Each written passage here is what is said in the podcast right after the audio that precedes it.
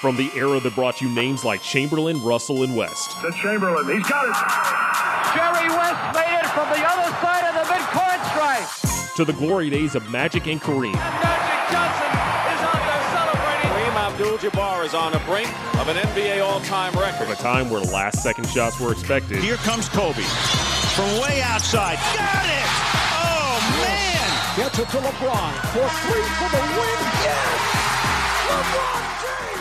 And rings were handed out like candy. One. Here's Jordan. Yes!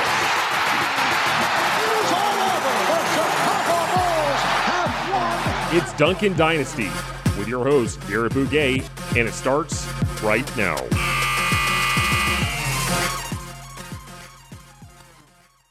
Welcome to another episode of Duncan Dynasty. I'm your host, Garrett Bouguet, and with me this week, I've got a very special guest. He's a first time guest on the program, a two time sports business classroom alum, and uh, you can follow him on Twitter at Corn Hoops. That's K O R N Hoops.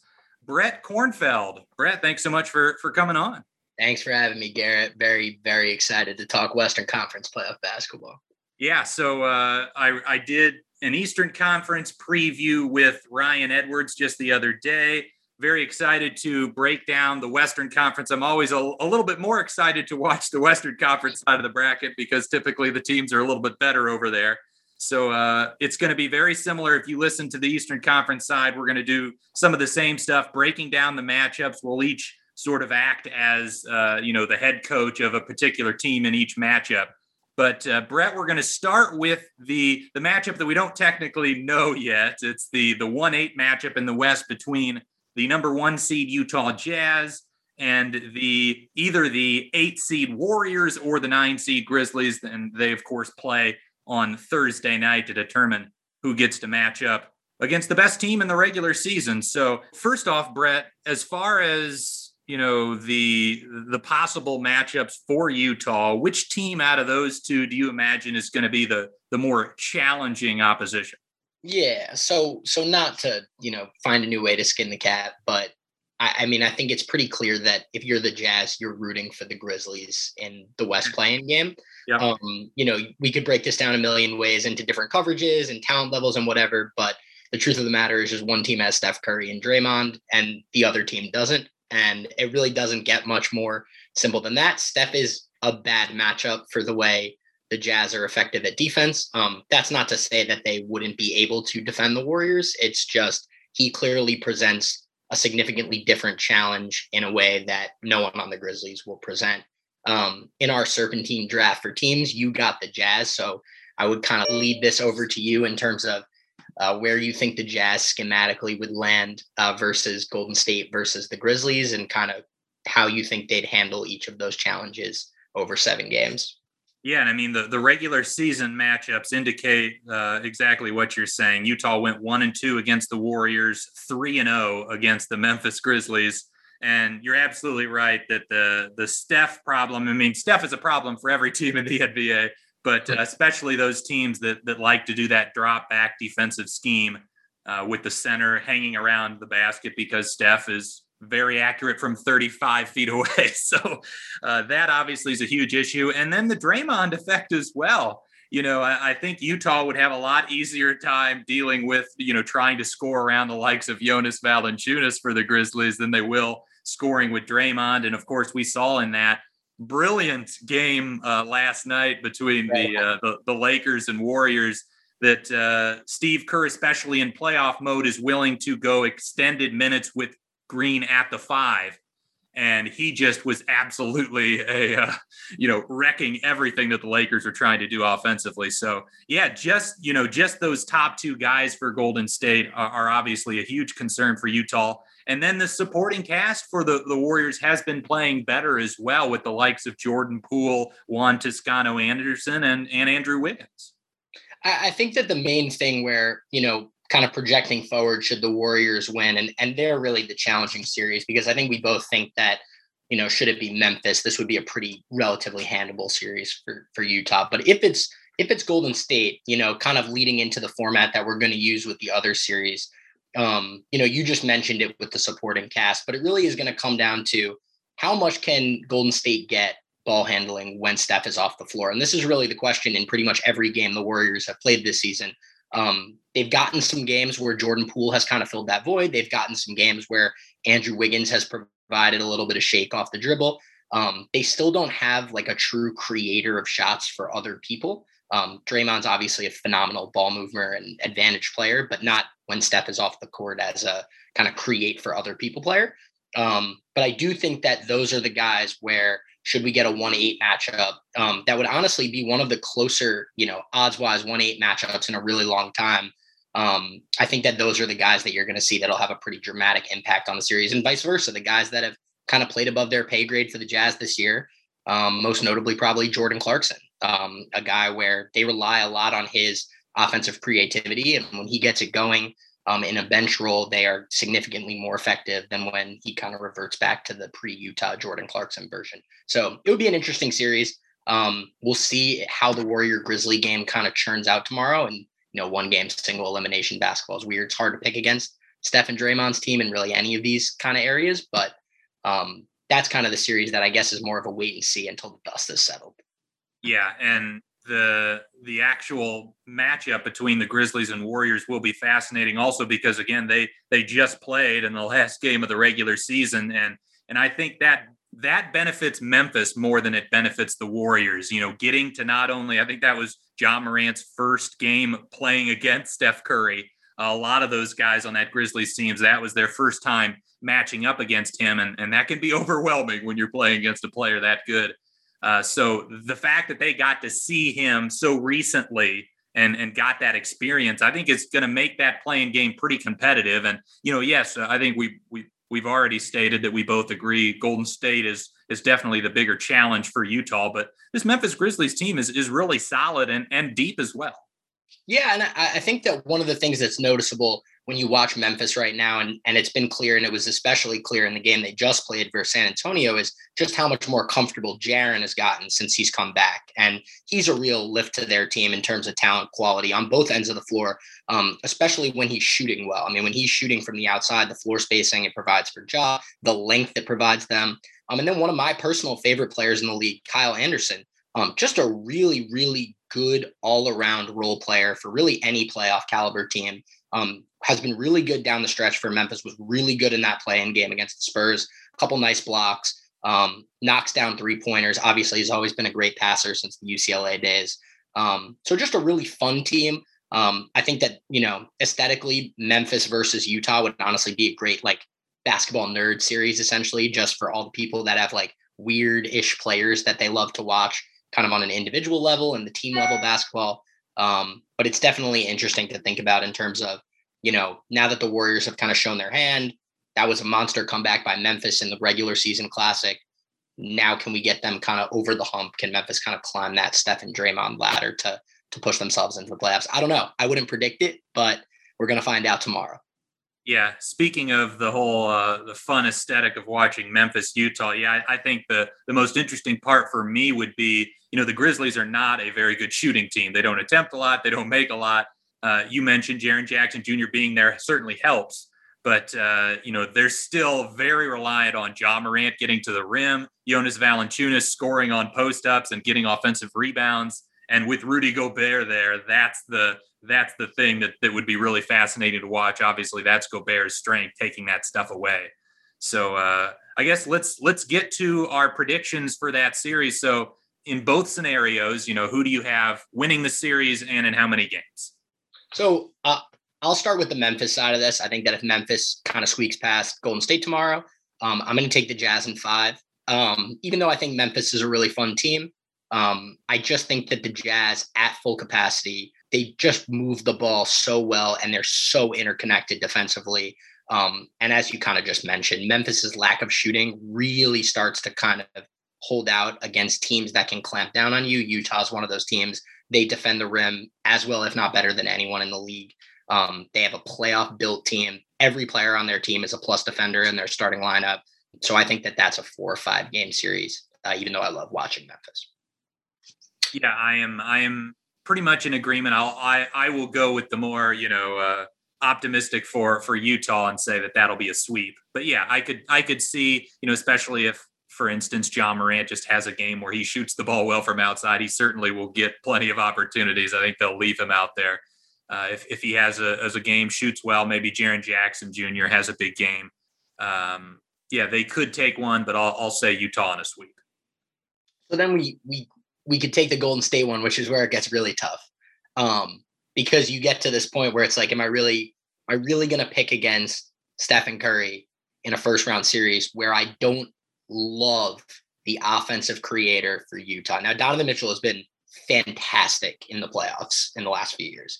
Um, was fantastic as a rookie. Was excellent in the Denver series last year. Um, I love Joe Ingles. He's excellent. They have a lot of guys that are really good but we're we're also talking about a generational guard, and we're really talking about a generational two man combo with Draymond. Um, I think I'm leaning Golden State in seven. As crazy oh, wow. as um, now, I think Utah on the aggregate is probably a better team, and if they you know played a gazillion times, they would probably win more games on average. Um, but for some reason, it's just hard for me to pick against Steph and Draymond in a first round playoff series where I don't absolutely love the best player on Utah as an offensive creator. Um, so I would lean Golden State in seven in that series. Obviously, wouldn't be surprised if if Utah took it. Would be surprised if Golden State took it in like a quicker series. But that's kind of my lean right now on that series. We had Donovan Mitchell just practiced apparently today for the first time, and he he said it's his goal, or that's the goal. He was quoted as saying as to to playing in Game One. So um, there there is a question mark around that, and not only will he play right off the bat, but then you know is he going to just be able to be the Donovan Mitchell we've seen for most of the season right off the bat? There there could be a significant amount of rust there as well. Um, I I still think just the the amount of playmakers that Utah has, like pretty much, you know, they've got three or four guys on the floor at all time that can dribble, pass, and shoot. And I, I, think that's just going to be a little bit too much. Plus, the fact that Gobert is going to be taking away a lot of the easy stuff that the Warriors like to get inside. So I'm going Utah in six. Um, but uh, I, I certainly think, yeah, just with the the the power of Steph arguably being the best offensive playoff player in the NBA and Draymond arguably being the best defensive playoff player in the NBA that they are a, are going to be a problem and and yes, uh, absolutely, Utah will be rooting for Memphis to win that game uh, tomorrow night. But uh, let's uh, let's move on to another series. And Brett, I'll I'll leave it up to you. You can pick what uh, what matchup you're most excited to talk about next. So I think the one I think the one that's going to be the best, and we'll we'll save that is going to be Phoenix versus LA. But I think the one I'm most excited about is Portland versus Denver. Okay. Um, Portland opened up as a favorite in this series, which I was a little bit surprised by um, even given the fact that there's no Jamal Murray. Um, Portland is a weird team because their record is a little bit thrown by the fact that they've kind of had moving parts in and out of the lineup all season. Uh, they had a 25 game stint without CJ McCollum. They missed Nurkic for a pretty extended period of time. Um, and they also made a pretty substantial midseason trade by, you know, Portland standards. They made a leap here, uh, trading Gary Trent Jr. in the pick for Norman Powell. Um, I was a big fan on deadline day of that move. And then also, this is that time of year where you acquired Rob Covington for these games. Uh, obviously, he's not the type of player, you know, that wows anyone in a box score or, you know, you don't watch him play if you're not, you know, super closely watching the game and be like, wow. But it's these kind of playoff series where his versatility, his length, his like weird ability to protect the rim at a high level uh, starts to kind of come out a little bit more. Um, so I'm fascinated by this because, as, as you just mentioned with Steph, I think that Jokic uh, might be the best offensive player in the playoffs as well. Um, he obviously has a claim given the season that he's had, and Portland has a guy who can at least make him work. Um, I think it's fair to say that nobody really stops him anymore. Uh, it's just, you know, how hard do they have to make him work to get his points and assists and, and creation? Um, but I do think that that's the most fascinating series for me from a this is a 6-3, but it wouldn't necessarily be an upset anymore given the Murray uh, matchup. And I, I think the series is relatively 50-50, and I'm excited to get into it. Yeah, absolutely. So for this matchup, I'm going to be acting as Mike Malone and the Denver Nuggets. Brett will be uh, acting as uh, the Portland Trailblazers. So uh, just to just to quickly run down the some of the team stats. Denver finished the year at 47 and 25, fifth in offense, 11th in defense. They were sixth in the NBA in net rating at positive 5.5. Portland, uh, five games behind Denver at 42 and 30, second in the NBA in offensive rating, according to Cleaning the Glass, 29th in defense, and ninth in net rating at positive 2.4, which that that has improved a lot since that uh, since that trade you mentioned at the deadline. They were kind of basically even at that point, and they've gotten to you know positive 2.4, which is a pretty significant jump. Uh, as far as the regular season matchups, Denver won two of the three contests, with uh, both wins though coming in pretty tight fashion, and their only loss was the the game at the end of the year where I, I don't believe Denver was trying to win that one. Uh, but uh, yeah, uh, I agree with you. This should be an absolutely fascinating series. Um, the the big concern I have, and, and I think part of the reason why Portland, as you mentioned, is favored by by a lot of people is not only is Murray gone, but we still don't know fully what's going on with Will Barton, who was also struggling with an injury prior to last year's playoffs. And a lot of people are thinking, oh, he'll come back at some point in that Utah series in the first round.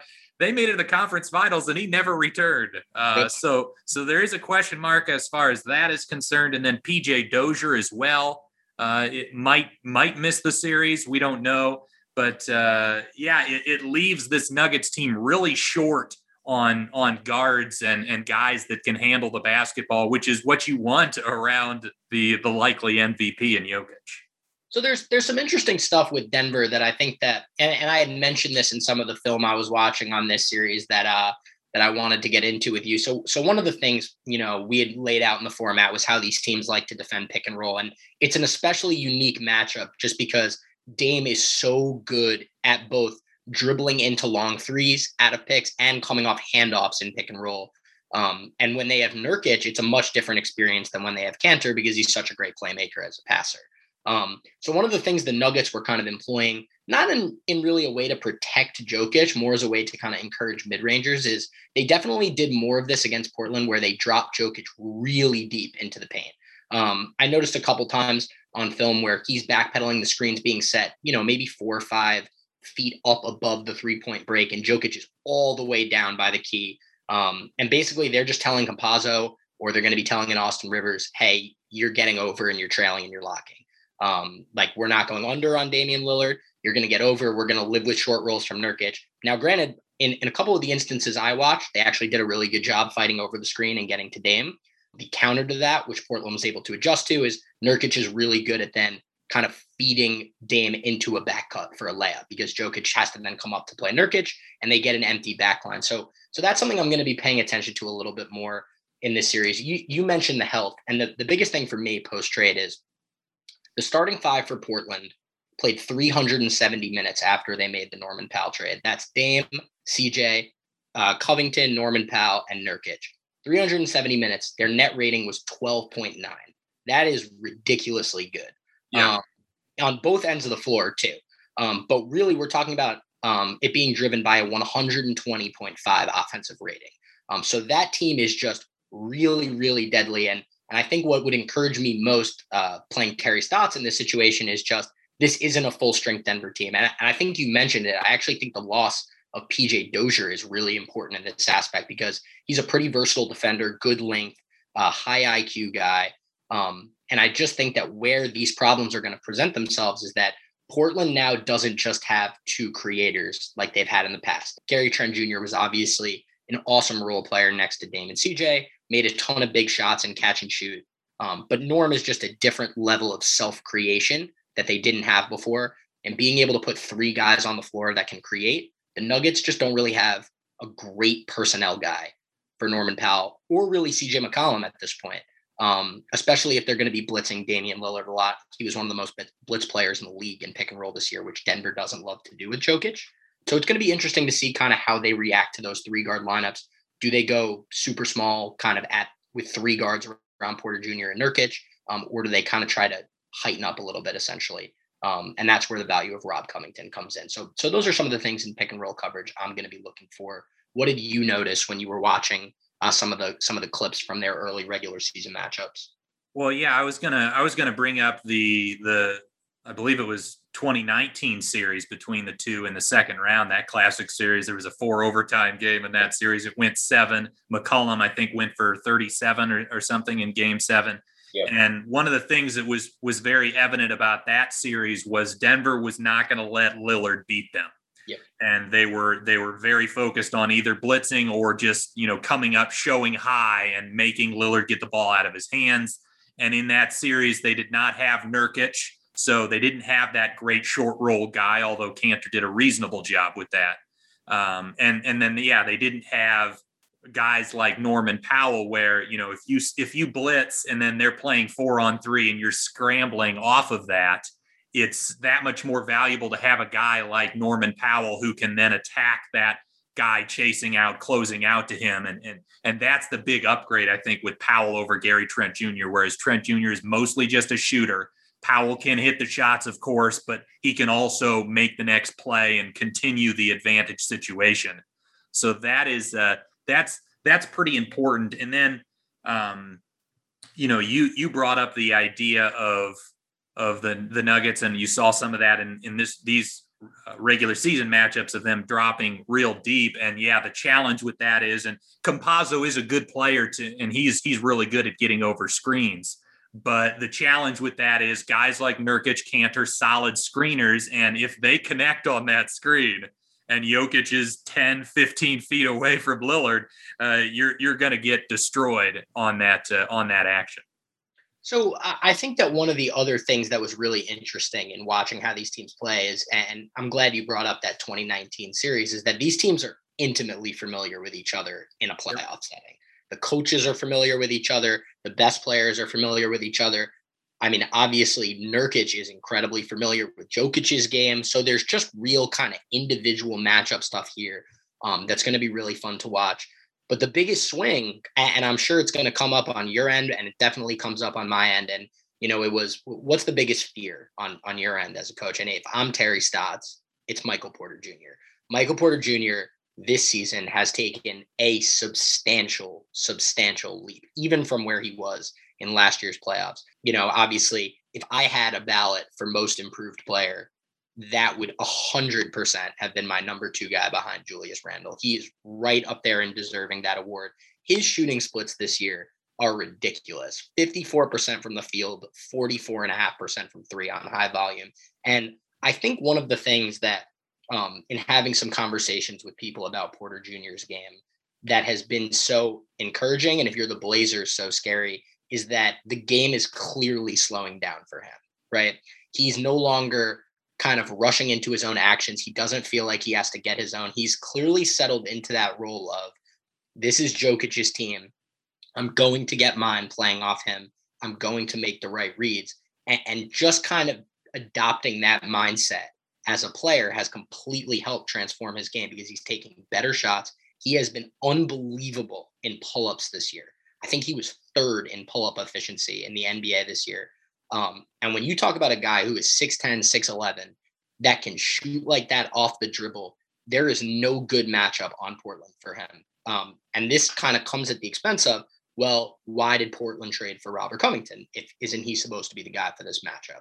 And and it kind of gets to the point where Covington isn't actually an excellent isolation defender. His value is obviously in the versatility and all the different things he can do at the rim but in kind of a more condensed manner, he's not an outstanding perimeter guy in the way that, you know, Thybulle is or the way Mikal Bridges is or Prime Kawhi was. He's much more of just a jack of all trades, can do so much good. And like in a pinch, you love having him being able to switch out on a guard.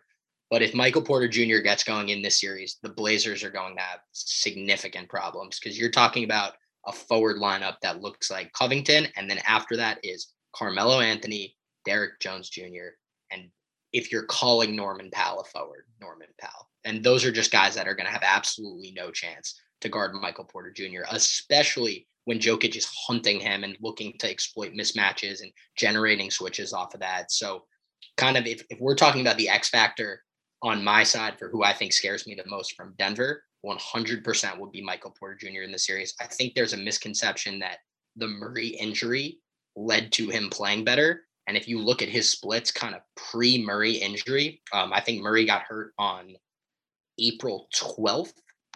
And if you go back even kind of the month before or the two months before once he started playing. So if you look from February 12th to the game that Murray gets injured, right? So like even when he was a third option, you're talking about a guy who had 54, 41 splits, was averaging 19 a game. This guy has been an absolute assassin all season.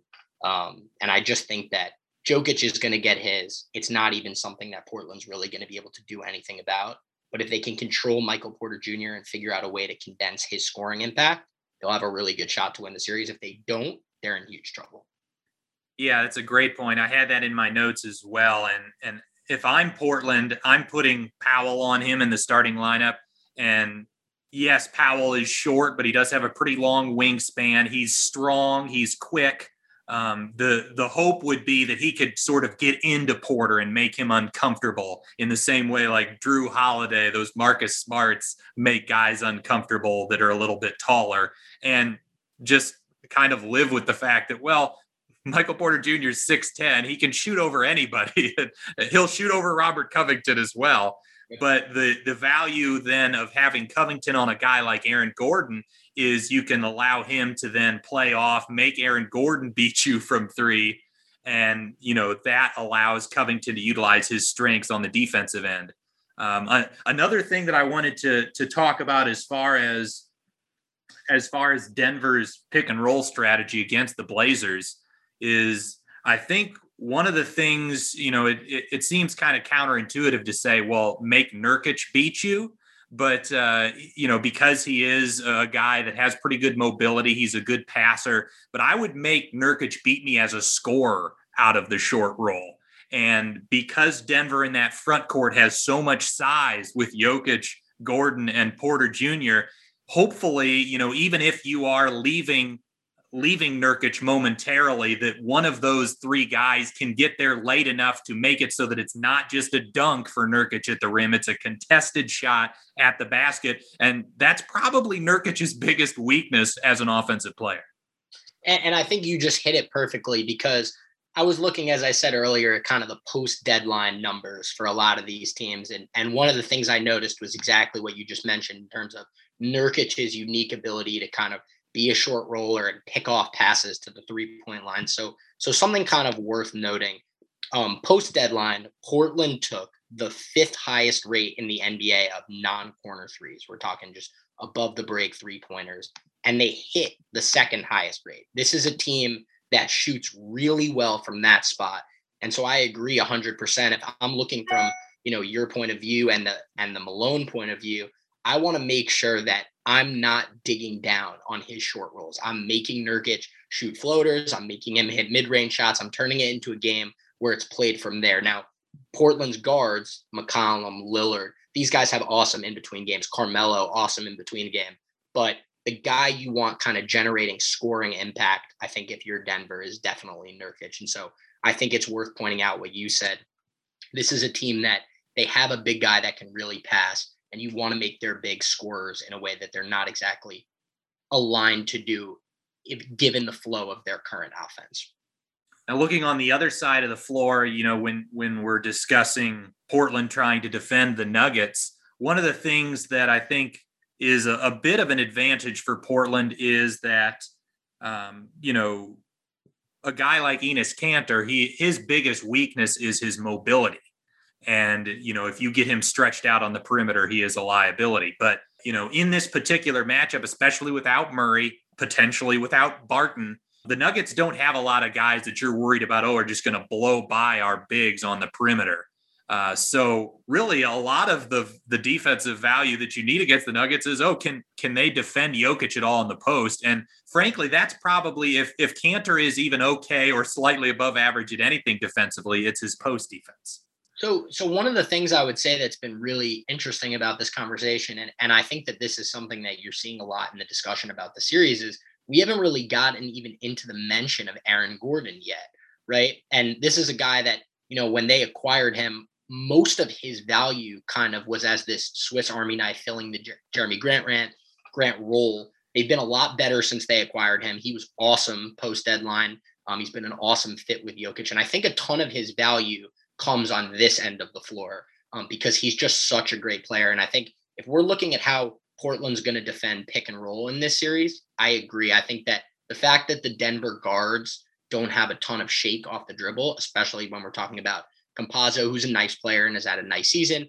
Um, I think Austin Rivers is probably going to see some time in this series. Um, but really, what we're going to be talking about is those three guys in the front court. We're talking about Jokic, MPJ, and Gordon. And I'm curious to see how much pick and roll is run this series where Jokic is the one initiating the pick and roll. Obviously, you know, a, a play they love to run when he's healthy is that Jokic Murray 5 1 pick and roll because it's just such a unique set where Murray's a good screen setter. He's comfortable as a short roller, comfortable in the mid range. Them not having that kind of wrinkle, I'm curious do we see a lot of 5 4 pick and roll in this series? Do we see a lot of 5 3 pick and roll in this series?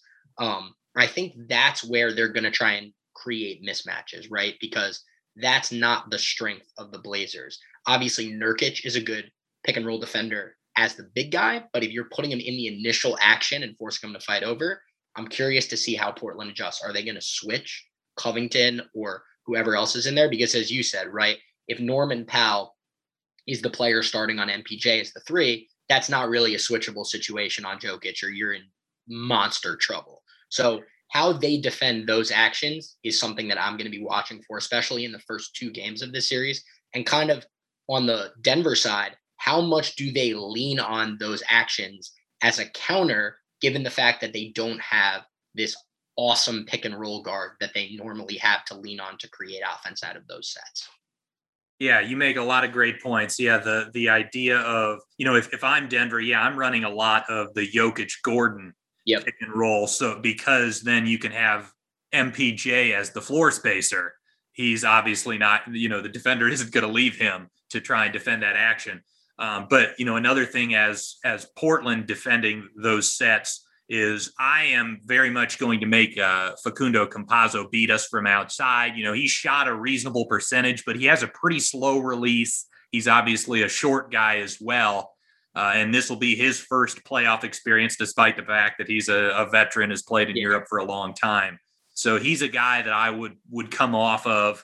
And yeah, so it's going to be fascinating. How much can Jokic take advantage of the fact that oh, you've got you've got uh, a CJ McCollum or a Norman Powell on an Aaron Gordon, a Michael Porter Jr. in terms of just throwing those lobs up as they cut to the rim uh, that that certainly is going to be something that uh, will will potentially decide the series. It's it's a really fascinating as we got into just kind of counter punching matchup here where Denver has such a significant advantage in the front court and Portland has such a significant advantage in the back court in ways that you don't see in you know most playoff series. Ironically, I would say two of those happened in the West this year. Um, but in most cases, it's just not such a distinct advantage. It's usually a little bit more dispersed um, in terms of where the best players come from. But it's just going to be fascinating to see, you know, how does Portland adjust? Do they start by sending a double at Jokic? I am of the camp that you do not double Jokic. Um, he will pick you apart in every way. His processing speed is just ridiculous. He hits three point shooters in the corner in the shooting pocket pretty much at will all season this year. Um, if you come off and you try to dig and get back, he sees it. He's got absolutely enormous hands to palm the ball. He has look away passes in his arsenal. Um, so I just think that at a certain point, you're going to have to commit to playing straight up to him and you're going to have to just live with him taking shots through Nurkic and he's going to score a lot. That's going to happen when you have, you know, the most likely MVP of the league. Um, but it's just something where, you know, pick your poison. Would you rather get picked apart by his passing hitting, you know, Porter Jr. for open shots and guards for open shots, or would you rather live with him shooting contested shots? And and as you said, I, I think that the adjustment with the guards is going to be going under for Portland. I think that you know if Campazzo or Austin Rivers happen to have an outlier shooting series, you know, God bless them. That's going to be NBA basketball. But yeah. I think you'll you'll sleep better at night knowing that you know the guys that beat you were those two guys, uh, as opposed to you know Jokic, Porter Jr., Gordon uh, in this series. So so I think on that end we have that pretty well covered. Yeah, and Jokic, you know, this year I think one of the reasons why he's he's taken a leap and is the favorite and might win the unanimous MVP award is that he's gotten more aggressive looking for his own shot. And uh, you know, but there's still an element I feel like with him where he doesn't want to just you know, back down and try to shoot 10 straight possessions. You know, he is an unselfish player. So yeah, if I'm Portland, especially again, as I as I mentioned, I think you know Nurkic and Kanter are reasonably solid post defenders. I uh, yeah, I, I, I don't double his greatest strength is his passing. Uh, if, if, I am going to show help, yeah, it'll be with one of the weaker shooters like a Campazzo, but I'm not leaving MPJ. You know, if Will Barton's out there, probably not leaving him. Uh, so so yeah, it'll be it'll be fascinating. But the other the other big thing that I think will determine this series is the bench play. And these two teams have very, very drastically different sort of philosophies in terms of what they want from their bench. With Denver, it very much is, you know, especially when PJ Dozier was healthy, is we want defense. You know, they're bringing Paul Millsap and uh, and Dozier and Monte Morris and and uh, JaMychal Green, all guys that are solid defensive guys, and they've had they've had some great defensive success. I mentioned they moved up to 11th in, in defensive rating, in large part because that that uh, bench group started to really lock teams down. Whereas you look at Portland and they are bringing in Enes Kanter and Carmelo Anthony and, and Fernie Simons, guys that are just like, you know, below average to straight up bad defensive players. But their idea is, well, we're, we're the second offense in the NBA. We're just going to outscore you. So that battle is going to be so crucial and, and which group wins out. And I, and I think that one of the more interesting things in terms of just how these teams operate from a lineup perspective is, and you mentioned this kind of in that first series we talked about. Um, but but what you see that that really changes everything is the minute staggering and the willingness of coaches to kind of up the big players' minutes, and you create better lineups just simply by staggering their minutes and having them on the court more. So I mean, you're rarely going to see a lineup from Portland or Denver that doesn't have two of those guys on the court um, in these minutes. You're going to see them. You're going to see minutes where, you know, maybe for Portland, Powell and McCollum are both off or CJ's by himself, but those minutes are going to be few and far between, I think. And similarly with Denver, I would be very surprised if you see a ton of minutes um, in this series where there's no Jokic, Gordon, MPJ. Maybe in the early kind of feel out parts of game one and game two, um, I think you might see more pure rotations. And then as the series kind of winds down and the coaches get into who they really trust, I think you'll start to see a lot more staggering and and guys dipping into the 41 minute mark, 42 minute mark where there's not a ton. So something interesting that um, was at least worth looking at was I was looking at the splits with Dame, Powell, and McCollum. So taking out for Covington and them, um, those lineups were still above water with Dame um, this year. Even with McCollum, obviously with McCollum and Lillard on the court, those lineups were really effective. The three of them was super effective. But in almost all of the instances, those lineups were above water, except the Pal CJ combo, which I think is really interesting and going to be mm-hmm. really critical in this series. The CJ Norman Powell lineups without Dame this year, 266 minutes minus four, 4.6 net rating. That's not great. Now, granted, you could say they were getting familiar with playing with each other. This was a post deadline move, but that's something that at least has to be on Stott's mind when he's thinking about playing. You know, okay, how am I going to stagger Dame with Powell versus CJ with Powell? CJ tends to run the offense really well when he's kind of out there by himself. He's done it before in a lot of playoff games. Um, obviously been an absolutely awesome compliment, um, you know, this year to both of those guys when they're all on the court together but something to monitor. I, I think you hit it best. This is going to be a really interesting series. And by the way, I probably should have given some credit earlier. Monte Morris is also a really awesome bench guard. Um, I had mentioned Austin Rivers, but Monte Morris is also definitely going to play a lot in this series. I'll say from the Portland side, I am definitely concerned about the bench. Um, at this point, it's not that I I think he's not a good teammate or or is you know slow on the development curve. Those things are all possible, but um, I'm just not an Anfernee Simons guy at this point. Um, I talked a bunch this year about how I was really hoping Portland was going to upgrade their backup point guard position, um, even in like a small way, just to get a, a veteran that had playoff experience. Didn't have to be like an outstanding veteran, just someone that was a little bit more of an upgrade than Anfernee Simons, who's unpredictable. And I only say that because you're you're kind of already bringing in some wild card play, players off the bench with Carmelo and Derrick Jones and guys like that.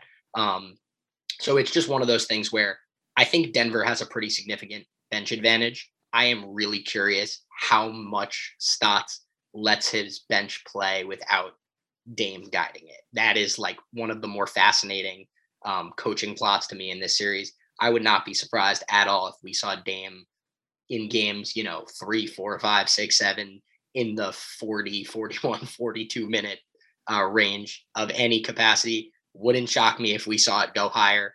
Um, this is a guy who has just freakish level conditioning, and so does McCollum, even post coming off the injury. So I just think that those are things that, you know, the bench impact for Portland um, is probably going to be less just because I think we're going to see a pretty significant uptick in the starters minutes. Whereas I think Denver, there's a real chance that their bench plays a pretty good amount, even if we see the top three guys playing more.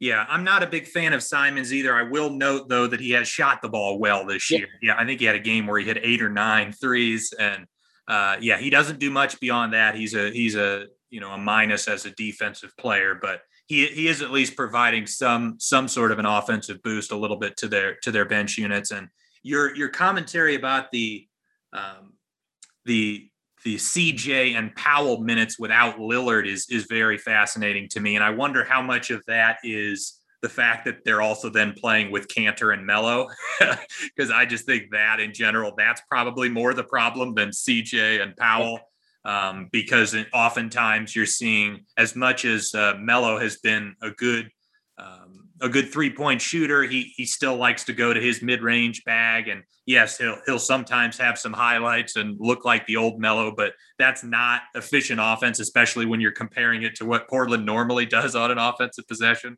So, in an interesting an interesting thing on that, um, and and that's honestly a, a worthwhile point to look at, but that four man combo of Powell, McCollum, Kanter, and Anthony, and I'm going to make sure that I uh, separate out Lillard as well, because that could be kind of a, a smoking gun there where Lillard was also on the court with those guys.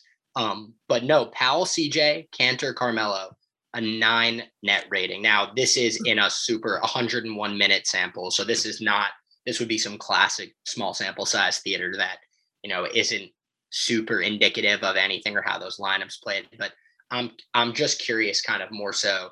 Um, maybe that's the combo that Stotts rolls out. Although I definitely have my concerns with a front court that features, you know, two real minus minus defenders out there at the same time.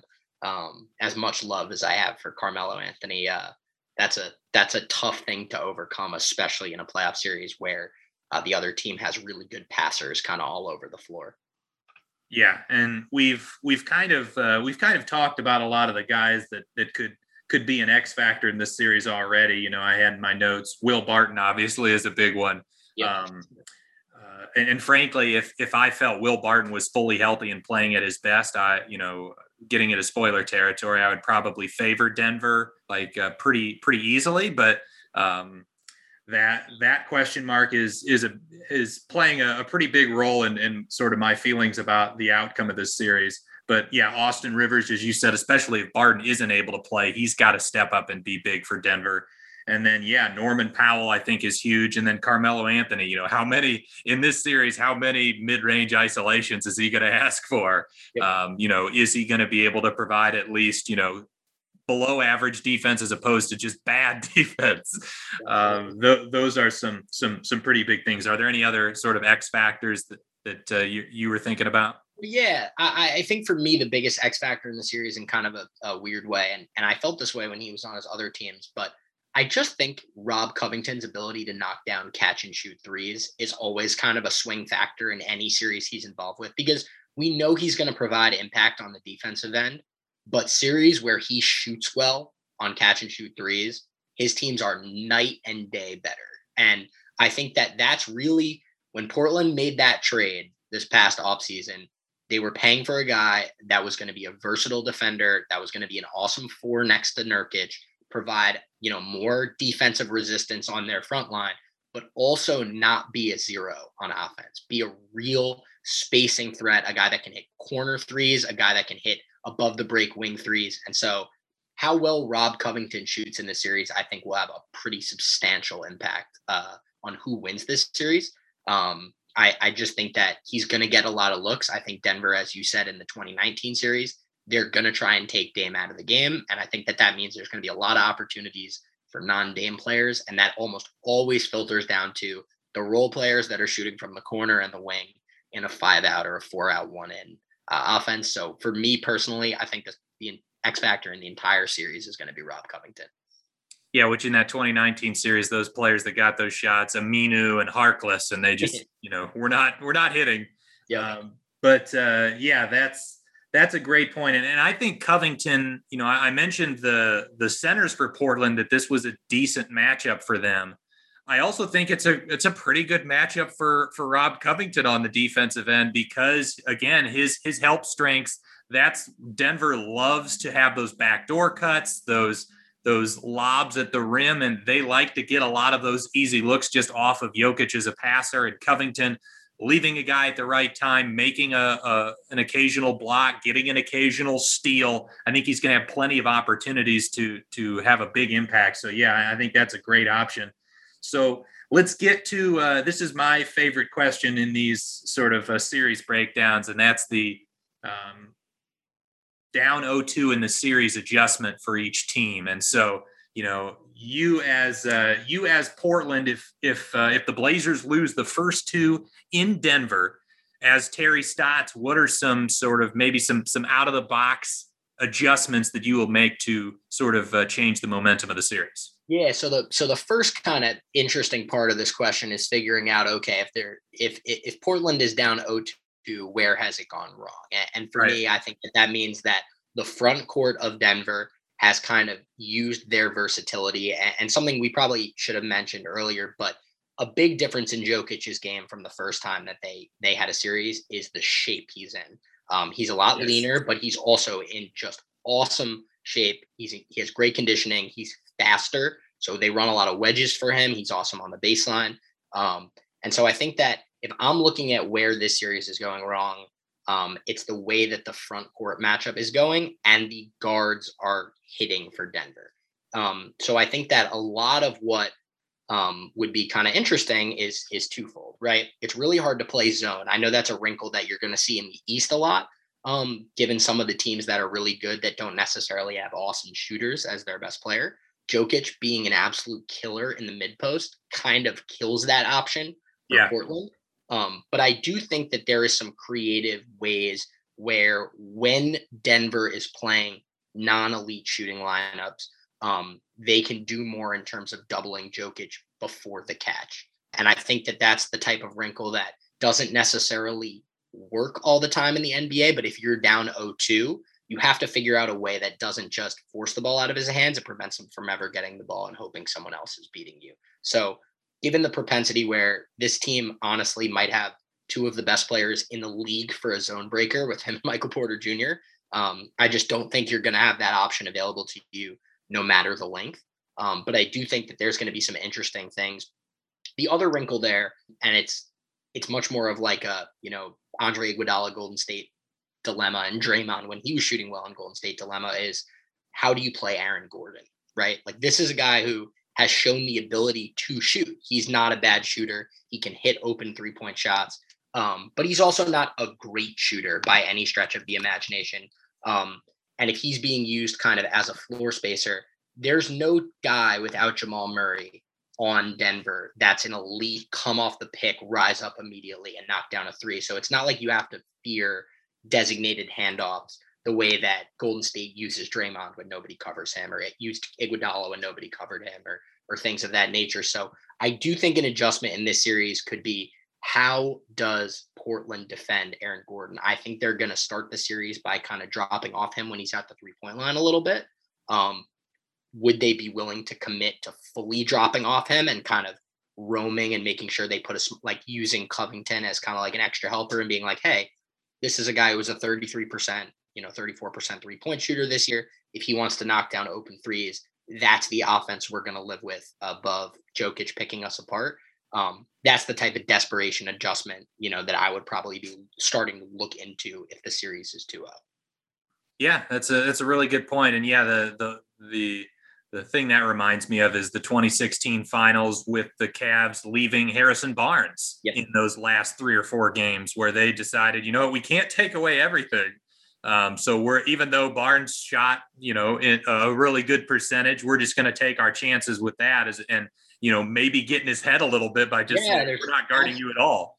absolutely a mental aspect to it too. And I, I think Barnes was the perfect guy. It's, it's not even that Barnes wasn't a good shooter, but it was clearly taking a mental toll on him that he kept missing and that these were great looks. Um, Yeah. Now, whether Gordon's that kind of guy, you know, we haven't seen it. He hasn't played deep in the playoff or even really like, I should say, high stakes, you know, basketball yet, given the fact that Orlando was kind of just a walkover for Milwaukee and Toronto.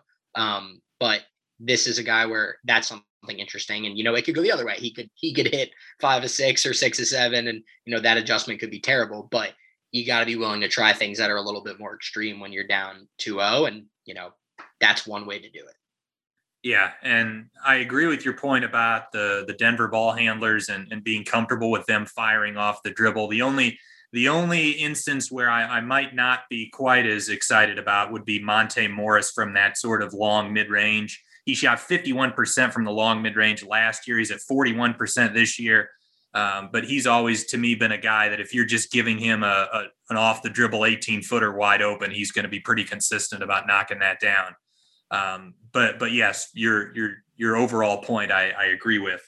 As far as as far as my potential, uh, you know, if uh, if Denver gets down 0-2 and loses the first two at home, it would be obviously disaster mode. But uh, um, some of the adjustments I would make is I would consider, and we saw this when they went um, they went down against Utah last year, where uh, you know putting uh, Monte Morris into the starting lineup, maybe playing him instead of Campazzo. I would imagine if the Nuggets are down 0-2, it's because the offense has struggled a little bit.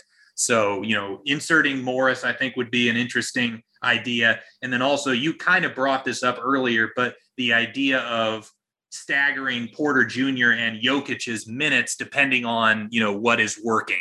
If the Jokic Porter together minutes are just absolutely destroying the Blazers, then maybe you stick to that a little bit more um, and just try to defend when they're both off the court. But, you know, say the that uh, those minutes where they're together, they're kind of playing even, then yeah, maybe you have to stagger and and um, get MPJ on those bench lineups to give them an offensive punch.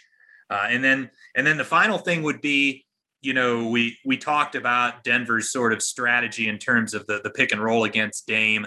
I, I always think like, uh, it, and it seemed like that was the case with with the Utah series last year, where when when they were struggling defensively, Malone's adjustments and the Nuggets team adjustments essentially were to be more and more aggressive on the pick and roll, to to get up higher, to blitz more. And I would assume that would be what they would go to if their defense is, is really struggling against that uh, Blazers backcourt.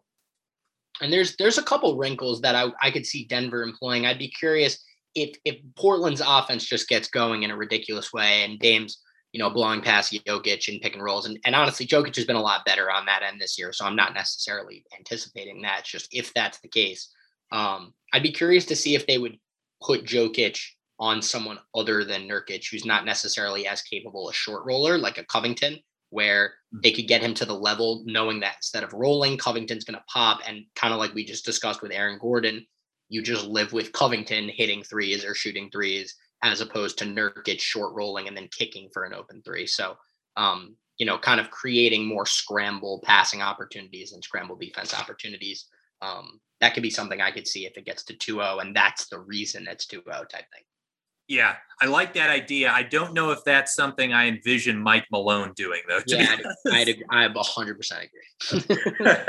All right. Well, yeah. Uh, is there is there anything else about this series that you want to discuss before we get into the prediction?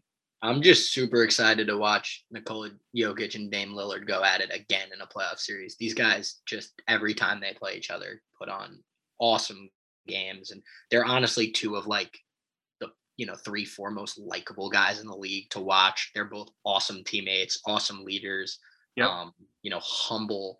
And so I'm I'm just super excited to watch them play. Absolutely. So uh, do you want to go first or you want me to go first with the prediction? I can go first for this one. Yeah, um, sure as much as I uh, want to be optimistic about the the time I put into the Portland side, I am going to lean your guys and take uh, Denver in seven. Um, I love, I really do like love the Portland team, and it's one of my favorite organizations. I like that they stay competitive.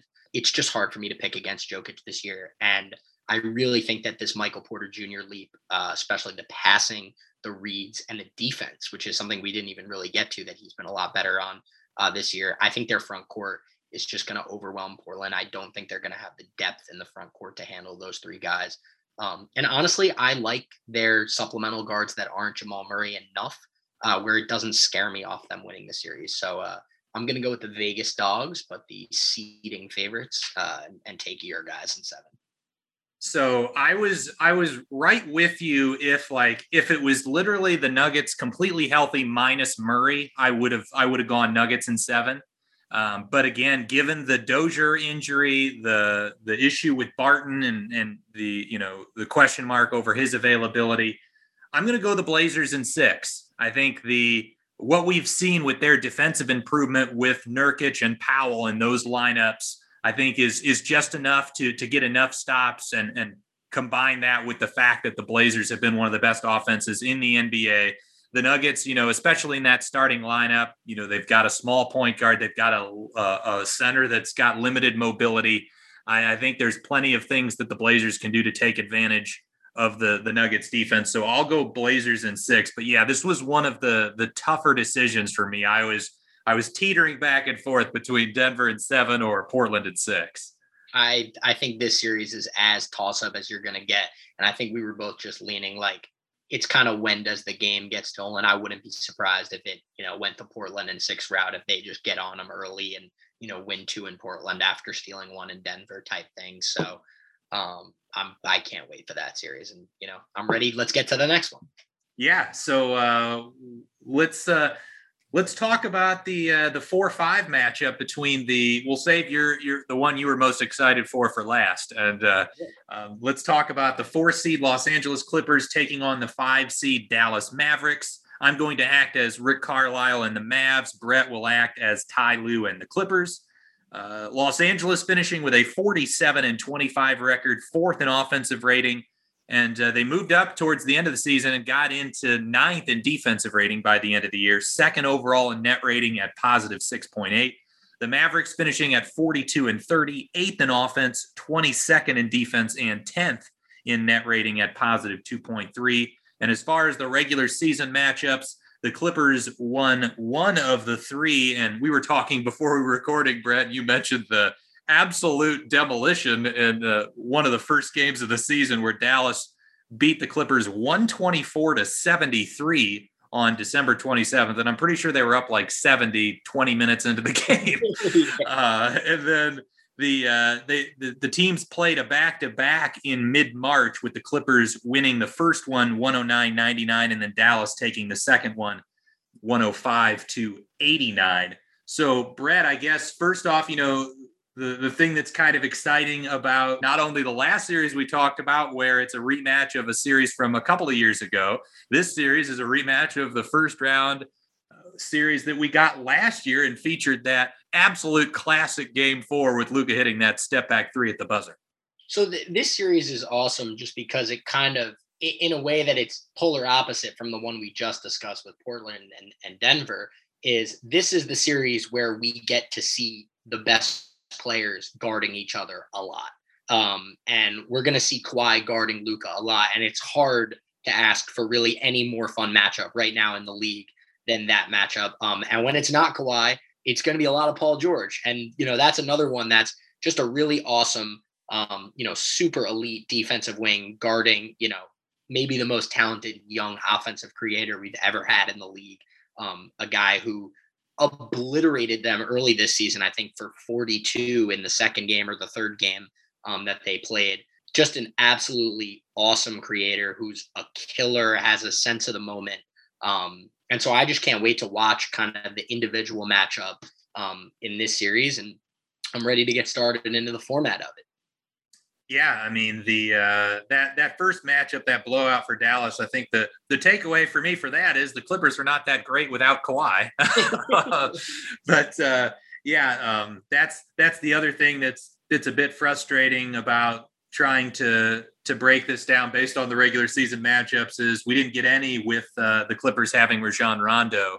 So that's that's a big part of the the issue here and I guess we, we should also mention that there is a, a slight issue in terms of Maxi Kleber's availability. He's got a sore right Achilles, if I'm not mistaken, and he he is uh, you know day to day and questionable for that game one. So he is the guy as far as you know if, if we're breaking down sort of the X's and O's and what are going to be some of the important matchups. He's the guy for Dallas that you're you're hoping is going to be guarding your Kawhi's. Uh, I guess especially Kawhi because he's got the strength. You need a guy that isn't just going to get bowled over by the claw and Kleber is really the only guy on Dallas that not only has that strength, but the mobility to do a decent job. Yeah. And, and I, I posted something earlier today on Twitter about this, and, and it's the matchup that, you know, Luka and Kawhi and Luka Paul George is going to draw all of the attention and and be kind of the marquee of it. But something I was really looking forward to kind of watching in this series, and, and it's a big question for Dallas, is Kleber, because what you see a lot when these teams play is Kleber is the guy that gets switched out on Kawhi and George a lot. And really, even more kind of granular, it's the Paul George matchup because they align a lot in terms of the minutes they're playing. When Paul George and Kawhi were being staggered, they were aligned a lot. And so Kleber made Paul George work for his baskets. Now, Paul George is awesome and, you know, was getting good looks anyway and was getting pull up mid rangers and could get to the basket. But Kleber's one of the rare big guys that, as you said, he's physical, he's strong in his upper chest, he moves really well um, with guys that have like super functional handles. So you're not terrified if he's on an island out there. And then he's a good offensive player. So in most series, he'd be a really, really, really critical X factor for Dallas. Um, I'm always just really worried about Achilles injuries with basketball players. Um, even if, you know, he says he's 100% healthy, um, you're talking about guys who you know have to laterally move to stay in front of Kawhi and Paul George, and it's so much different when you just don't have that same level of trust. You know, backpedaling and getting over screens and getting under and leaping out on. So that's something that's concerning to me. Um, but one thing that's interesting wrinkle from last year's is the difference in Dallas's team from the Seth Curry kind of trade and the Josh Richardson trade. So in theory, right, and I was a big fan of the Seth Curry trade for uh, Philadelphia this year. I, I, was a big Seth guy, and and I liked Josh Richardson when he was in um, Miami, but it just he had kind of just ha- hasn't been as good for a while now. Um, I think that what's interesting is this is the type of series where you're going to see, hopefully, if you're Dallas, the fruit of that trade. Like you really need the lockdown defender version of Josh Richardson, kind of the way you talked about, you know, in the best case scenario, you're getting Norman Powell to be a small kind of you know, guy that can get under MPJ skin. Like that's supposed to be Josh Richardson in this series against Paul George and Kawhi, you know, being a guy who's super long, physical at the point of attack. He just hasn't been that same level of defender in a while. Now, he might have that and he might be able to kind of, you know, spring that for this series and he might get back to that level, you know, in a short sample size, but Dallas needs that um, because the Clippers have been scorching hot offensively this season. Um, their three point shooting is ridiculous, absolutely ridiculous across um, the board. Yeah, and as you and in every role basically, and and as you mentioned, um, you know, I, I love watching Lou Williams play, but I do think that just there's something about the Rondo ad in terms of the mentality this team needed that he brings them. Um, not to get too you know basketball cliche or get into whole like you know who's an alpha this that and the other but i do think that there's real value in a guy who has championship experience who has played in tons of huge games been a valuable player in impactful ways in those games in a way that just lou williams never has really been deeper and deeper as we got into the playoffs and so um, even if rondo is not necessarily an x factor in this series i just think he brings a level of calm to that team that they're going to really need in the playoff run. Um, and we might see some of that fruit in this series. Yeah, to, to go back to your point about the the Curry Richardson trade, I, I, think it's fascinating because obviously, yeah, Dallas's mindset making that deal is okay. We're maybe sacrificing a little offensively, but we were the greatest offense in NBA history last year, so we can get a little worse there if if Richardson helps us get better defensively. And it it really, frankly, has not worked out at least in the regular season, but as you said, you know, it, it'll be all worth it if Richardson is able to lock down Paul George in this series and Dallas gets to round two and yeah, he makes a big impact. Um, Seth Curry was excellent, I thought, in that, especially on the offensive end in that series last year. They also got great production from Trey Burke, which might have been more a uh, you know something to do with the fact that they were in a bubble and Trey Burke didn't have the opportunity to go out to to clubs and, and things at night. but uh, speaking to the the Rondo effect, yeah, I think the what the Clippers, I besides just adding an injection of passing, which of course this team needed, I think the other important element of what Rondo brings is, you know, you know, obviously everyone knows he's got a great basketball IQ. And with that, he can make just not only important plays, but timely plays. You know, your team's on, you know, the other team is on a little run, and Rondo might be able to get a steal and set up a fast break and stem the tide a little bit. I think that's something that it, if the Rondo acquisition is going to pay off, it's going to be those little things where he he avoids the Clippers, you know, just getting destroyed in the second half by the Nuggets because he makes a play here or there that just, you know, gets the team back on the right track. And, uh, and I think that one of the the kind of interesting things that you see about the dialogue around the Clippers and and it's really kind of hovered around Paul George this season is this whole oh the same old Clippers you know last year was obviously a super embarrassing you know exit to their season and, and a terrible end to their season for them um, but this is a far, far different team from the one they brought into the playoffs last year. And for my money, it's a far better team. Especially, you know, one of the big concerns a week ago or two weeks ago would have been is Ibaka going to be good to go uh, for the playoffs? And this is one of those things where, you know, getting him back those last, you know, game or two, um, seeing him be effective, uh, at least for me, has kind of quelled some of those fears as to how he's going to be. And and I just think that those additions they made that's what's going to be really critical. I mean, we just talked about it with Josh Richardson, kind of on the Clippers end of the spectrum here, right? Like this is why you paid Luke Kennard this summer, right? Like secondary creation off the bench. You want to talk about a guy that hasn't worked super well since they made that signing. He'd be a good example of that on the other end of the spectrum. Hasn't worked super well in LA, but I do think that in playoff series against bench lineups, his shooting, his floor spacing, the way he can kind of create for others. And even if that's kind of his only role, could definitely play an impact in this series. And then, really, kind of the biggest thing for the Clippers is they've gotten some unexpected internal development with Terance Mann. And Terance Mann gave them kind of a real boost this season. Uh, he was a really good passer, interesting rebounder as like a tweener. Um, he sets good screens. He's smart. He finds good pockets of space. And I'm curious when Dallas goes to their bench lineup because they have a bunch of guys that are kind of where Terance Mann is probably going to be in six years type guys. Um, yeah, it's going to be an interesting thing when you see him lining up. You know, when he's in bench lineups that feature just one of Kawhi and and George, and and I think it's going to be interesting to see how. Okay, this is a different Clippers team. You know, Lue and Doc run different stuff, even though it's similar. Um, but just has the mentality of this team changed given you know, Harrell out, Lou Williams out now, Rondo in, Ibaka in, Batum in, Kennard in. There's just a different makeup to this Clippers team. Um, and I think that, you know, a lot of, and it always sounds like excuse making with the Clippers and, and with Paul George, but I do think that there was a real element of the fact that George wasn't the same player after his injury last season. And we almost got that this year with his foot, but it seems like that is kind of quelled um, and he's been a lot better since since he got over that. So I'm hoping that we get a healthy version of Kawhi, a healthy version of George, a healthy-ish version of Ibaka and, and Beverley and that sort of thing. And and that's what we see for the full, you know, however many games this series goes.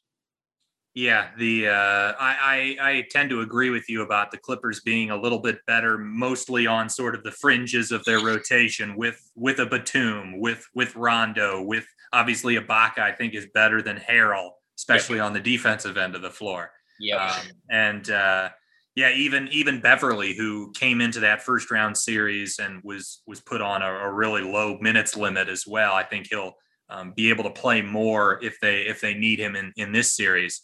So speaking from from Dallas's perspective, the the things that that that uh, I'm afraid about as far as facing the Clippers, obviously the three point shooting, but you know one of the other big differences between the Clippers this year and last, of course, is the head coach, and Ty Lue is there now. And I think one of the differences as as with Lue as a playoff coach compared to Rivers is he's willing to go, you know, outside of the box, be a little bit more of an experimenter, and he'll just say, "Heck, if if I feel like uh, a team without any traditional center is going to just be able to beat you, I'll go to it.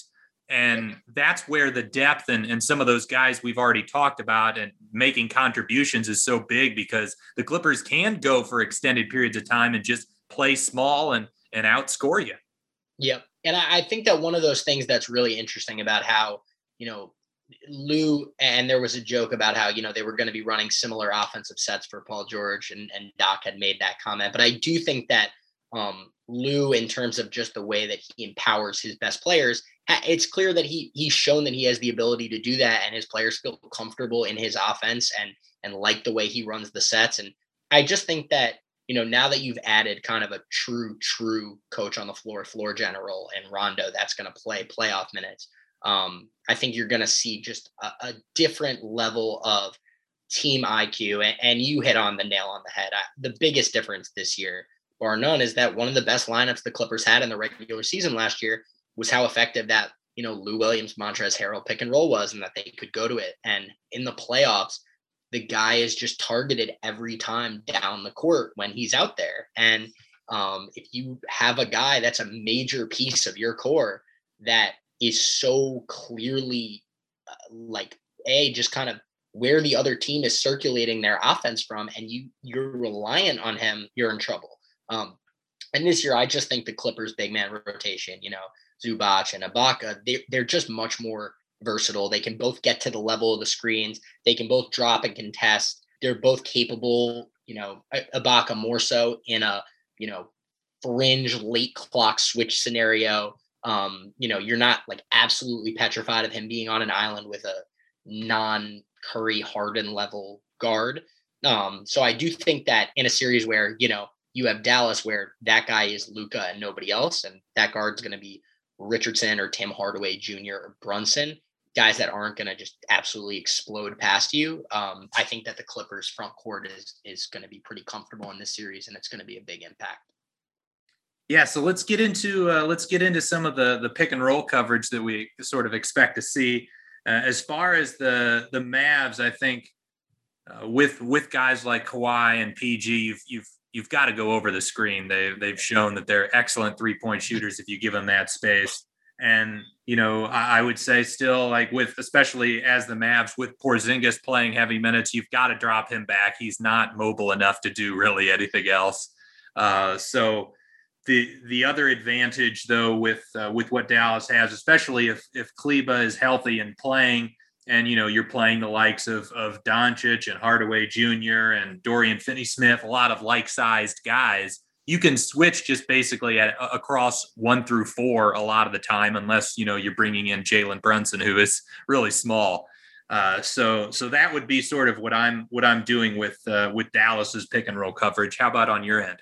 And I think that kind of you know what's we we mentioned this now a few times but it's so different from that denver portland series is i think this is the series where switch defense is going to be pretty employed on both sides um, yeah. just because the clippers have guards they're going to be comfortable switching with length they're going to be comfortable passing Kawhi and George's guys to each other um, they're going to be comfortable with Ibaka you know Batum man they play a lot of guys that are you know long and rangy wings and and have big wingspans. And, and so I think you're going to see that on the Clipper side as well.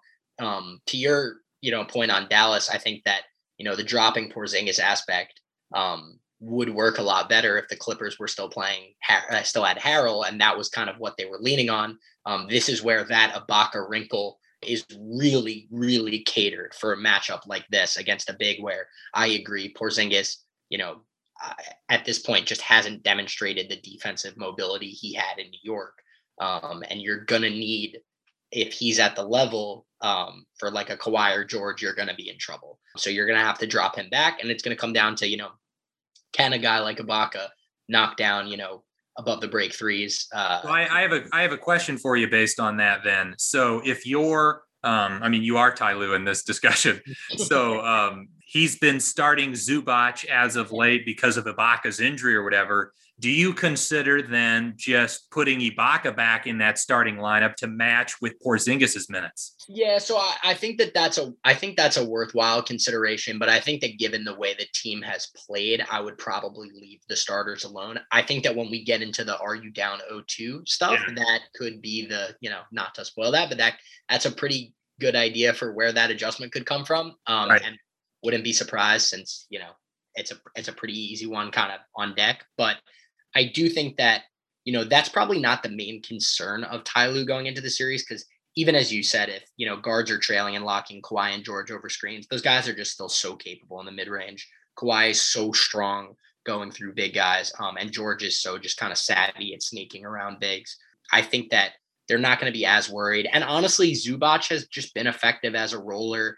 Um, even if the roll happens like a little bit deeper into the lane, he's just been really effective next to those guys. And so I don't think you'd see that as a you know pre-game one adjustment. You could, um, but if I'm op- operating as Ty Lue, I probably leave the starting lineup alone for now. But it's just one of those things where you know, and you had mentioned this. I I do think that guys like Jalen Brunson, um, you know, it's a challenge, right? Because he's actually a pretty physical post defender. He stays in good position. He's savvy. He's strong. Um, yeah, he's yeah. Strong. He's a, it's a strong base player, but it's it's just a tough switch there when Kawhi and George are probably two of the, you know, eight, nine wings in the league that both have like these really like interesting and good post games. They can both kind of get to these like shimmy followaways. Kawhi is maybe the best player in the league, you know, as a wing at this point from that spot. Um, and so it's just it's tough to see, you know, if Dallas switches a lot with their smaller guards that aren't Richardson um, and even with Richardson, kind of how are they going to hold up against these big physical wings from LA?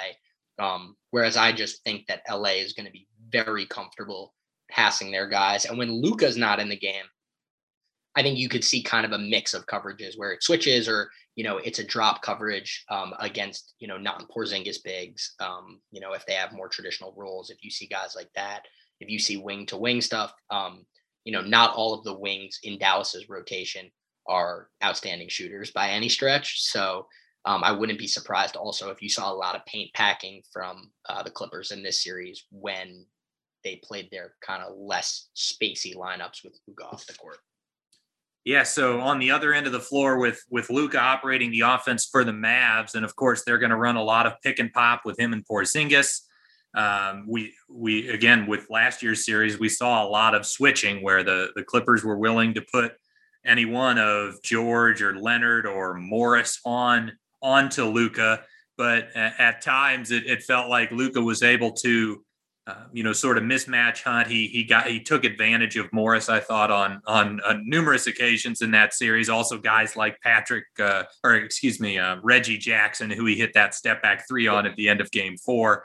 So obviously switching seems to be the best option because Luka is so good at picking apart a you know traditional defensive scheme, but also you know Luka is Luka for a reason.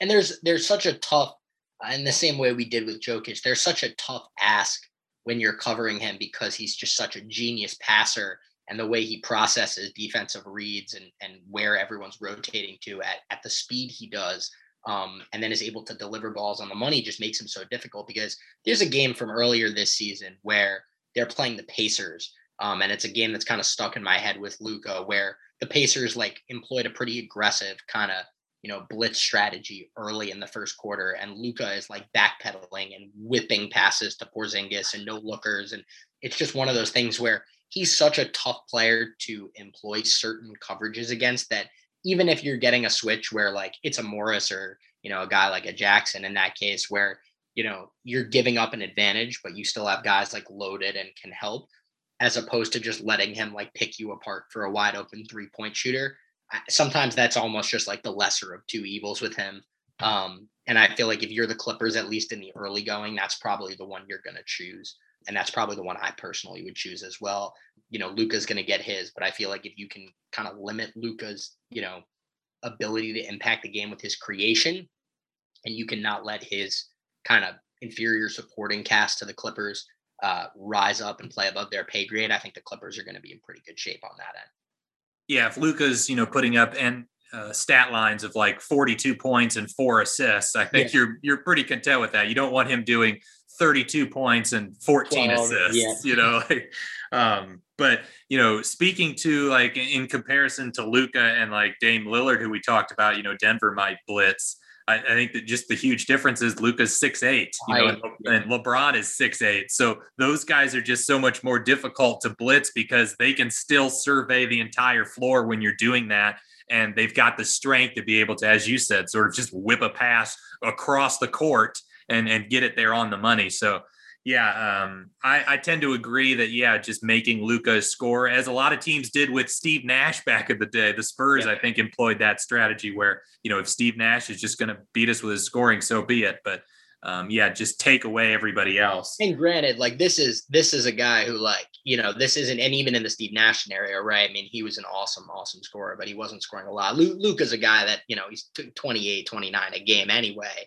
Um, you know, if he upticks that at, at, to 34, you know, 35 in a playoff series, that would be, you know, high. But I, I feel like if you're limiting the creation, that's something that you're going to live with way more often just because, you know, the guys you don't want to let get going are, you know, Tim Hardaway Jr. and and the supporting cast because Luka's getting his. Like he's he's gonna get his however many points he needs to get to. He's gonna get to the foul line a lot.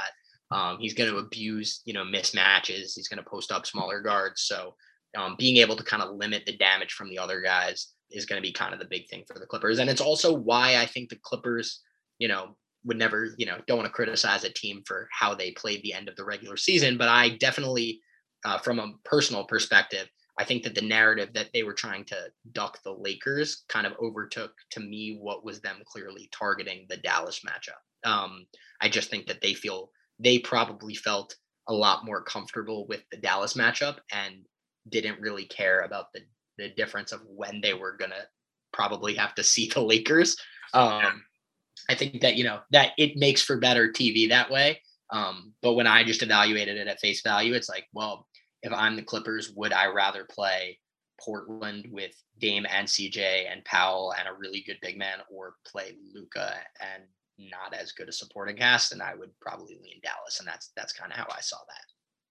Yeah, um, the the Dallas supporting cast is going to be obviously crucial, and we saw last year that even though yeah the Clippers did a lot of switching, that a lot of the supporting players for Dallas got open looks. You know, you saw the likes of Seth Curry and Trey Burke; those guys get a bunch of opportunities, and even Maxi Kleber. I think that was a key part of that series not going Dallas's way. As Kleber, I think went like one for fifty-seven in that series. Yep. Um, and, and he's and Kleber's been uh, great with his three point shooting this season. So that could be a big difference. Whereas, you know, last year, I think the Clippers were fine leaving him open. I don't think that's a good strategy this time around.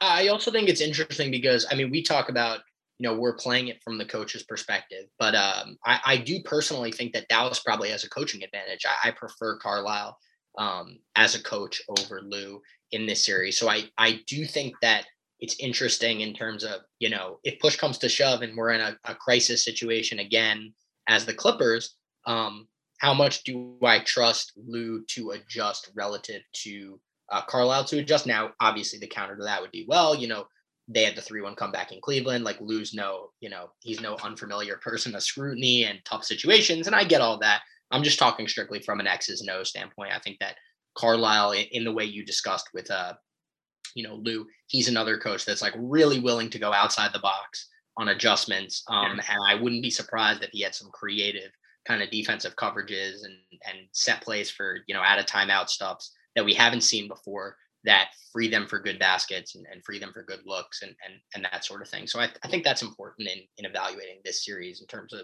how long you think the series is going to go.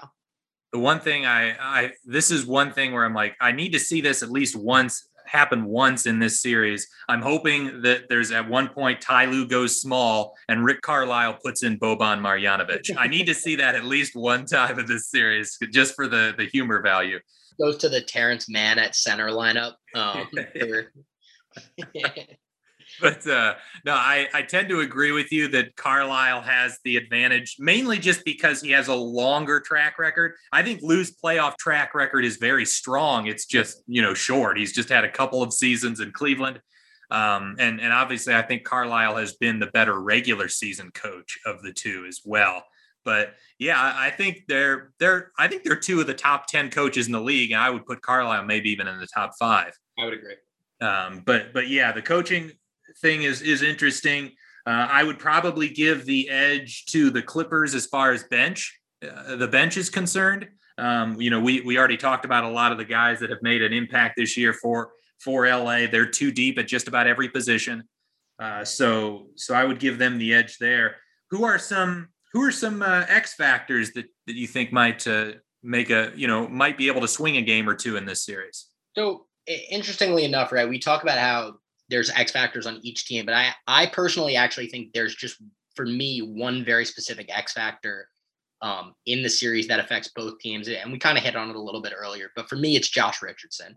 Um, and it's just because they need like the best version of Josh Richardson for this to be a long series, in my opinion, because I think they need him to limit one of Kawhi or Paul George for a pretty extended period of time. They need him to be a gnat. They need him to bother, you know, a really, really elite creator um, they didn't have a guy like this last year, and they went and got Richardson um, pretty much for a series just like this. And so, um, in the same way we talked about, you know, the Rob Covington impact, you know, there's to, to use the Bob Myers quote, right? Like there are 82 game players and there are 16 game players, and Mavs are really hoping Josh Richardson is a 16 game player because the 82 game one wasn't a success for him. But I do think that if he plays really well in this series, and by the way, that's not just as a as a defensive guy. I mean, his offensive game has clearly dipped since you know where we thought he could probably get to from a projection standpoint. But he's not an incapable offensive player by any stretch. You know, he's got some shake. He's a good athlete. He can hit shots from the outside. You're just not uber confident in him knocking down outside shots the way you know we might have been a few years ago. Um, but I do think that in terms of you know how long I think this series can go comes down to how well did Josh Richardson do on defense, and was he also kind of a plus plus plus uh, offensive player of the series as well? Yeah, uh, I mean, I, I picked Maxi Kleber as my X factor for Dallas, so we basically went with the two guys that are going to be defending the two stars for the Clippers. And yeah, not only can they defend them reasonably well, but does that energy that they're expending to defend end up costing them on the other end, not being able to hit shots? Uh, yeah, that those two guys are, are, super important. And yeah, a guy for the Clippers that I felt like I had to mention is Terance Mann. I think he's he's a guy that can unlock a lot of those small ball units. And also one of the things that the Clippers have struggled with throughout these last couple of years in the in the Kawhi Paul George era is getting to the rim. And Terance Mann is a guy that he's improved his uh, his corner three point shooting this year, but he's always been a guy that's pretty good as a slasher a guy that's not afraid to put his head down and get to the bucket. And yeah, he gives them a little bit uh, of a different dynamic as well as being a pesky defender. Now, now here's kind of an interesting thing, and we haven't paid much, you know, thought to him just because he has not played well since he got there. But Dallas was also a team that made a you know, relatively decent splash trade at the deadline and acquired JJ Redick, and he has not been good since they acquired him. I, don't want people to think that we weren't kind of on the fact that Dallas has some shooting. It's just the reality is since they acquired him, um, he's not playing a ton. He's only played 11 minutes per game. But it's worth noting this is a guy that's played in a lot of playoff series. He is an all-time great shooter. Um, even in his kind of limited minutes with Dallas, he's still shooting it at a really high clip. Um, does Carlisle kick the tires on Redick playing more minutes in the playoffs? That could be something that's interesting. That could be, you know, an, an adjustment if we if we see it. Um, obviously, the jury's still out since he hasn't played a lot since he's gotten there. He's missed a lot of games. He's only playing, I think, 11. Yeah, he's played about 11 minutes per game um, in the 13 games that he's played for them. But at the same time, you know, this is JJ Redick. He's been involved in a lot of the best offensive lineups, you know, of our lifetime in the last 20 years or so. Um, and it's just one of those things where, you know, I wouldn't call him a series X factor, but he's also like kind of lurking in the background of this series where you know, I wouldn't be surprised if Carlisle dusted off JJ Redick for a, a, run earlier than we thought, and he gave a good seven, eight, nine minute stretch in a game one or a game two or, or even later in the series. So something just as a food for thought. You know, this is a guy that was targeted pretty clearly by Dallas at the deadline. So again, they thought they were going to get, you know, a pretty impactful player there. And it just hasn't worked out so far. But that's not to say that, you know, he couldn't have a game or two where he shoots the lights out and just is JJ Redick. I'm going to be honest. I, I didn't even consider the name JJ Redick in my preparation for this series. I, uh, uh, I, I, for a brief moment, forgot that he was on Dallas. Um, but, uh, I think the the big issue there, and especially when you're talking about that this team is going up against Ty Lue, and you saw it back with the in the uh, with with Lue with the Cavs, is they're very much about targeting your weak link on defense. And from what little I have seen of Redick on the Dallas Mavericks, his defense is definitely there to be exploited. So uh, yeah, that it, I mean, yes, if if Dallas is really struggling offensively, I, I could see it, but also with Luka, you know, I I fit I, I feel like their offense is going to be at least has like a baseline level of competency. Yeah, he'd he'd be an interesting wrinkle if their non-Luka lineups um, get stagnant offensively and they're already struggling defensively. Is kind of the way I see that happening, right? Like if yeah. those guys just aren't doing a good job stopping Kawhi George or stopping the bench lineups, and you're going to be bleeding points anyway. You might as well try and put a guy out there that can space the floor and maybe create some extra points from the line. But I agree, it's it's one of those things where like he's been such a prevalent player on good teams for a long time. It's weird that he's such an afterthought in an important series now, um, even as a deadline acquisition. Um, but yeah, so, so something that was interesting that kind of crossed my mind um, here's a, a, a, good question for you, and I know that we're we're close to kind of getting into the adjustments in our series pick, but do you know if you had to guess who is third on Dallas in EPM this year? Ooh. This was something that I, I was interested in when I was looking at the series from both aspects third. So I mean, I would assume Luka's one. with, with Luka, and uh, yeah, giving away that Luka and Porzingis are um, one two. I'm going to go. I'm assuming it's an out of the box sort of name. So I'm going to go with Dorian Finney Smith. It, it is. It's Dorian Finney Smith, who I would not have imagined in his 32 minutes per game um, registered as kind of a pretty important player for them this season. Um, but yeah, he's he's a guy that you know played well this year. Is worth noting that um, again, like we didn't mention him as an X factor, but kind of in referencing like guys where Terance Mann could end up in their range in a few years. That's kind of what you're looking at. Um, he's yeah. a good, solid role player. Been a good, solid role player before. Um, I'm not sure either of us trust him a ton shooting the ball in a playoff series, but we're gonna find out. Um, but he's actually been a pretty uh, impactful player for them this year. Um, just looking kind of inner team. So some something to consider there. This isn't a stat I've looked at for a while, but I remember at least at like the midway point of the year, I noticed that Finney Smith, a big progression for him was last year he was mostly just a corner specialist, whereas this year he got a lot better in terms of his percentage from above the break, which is a which is a pretty important uh, important improvement. Um, but uh, yeah, he he obviously is a you know a solid, if not great defender, and also an excellent offensive rebounder. Just makes some of those hustle plays that you you need from your non-stars. And then in a in in kind of one more thing about this kind of interesting wrinkles to this series, and this is much more of an individual player prediction, but I'm curious what you think on it.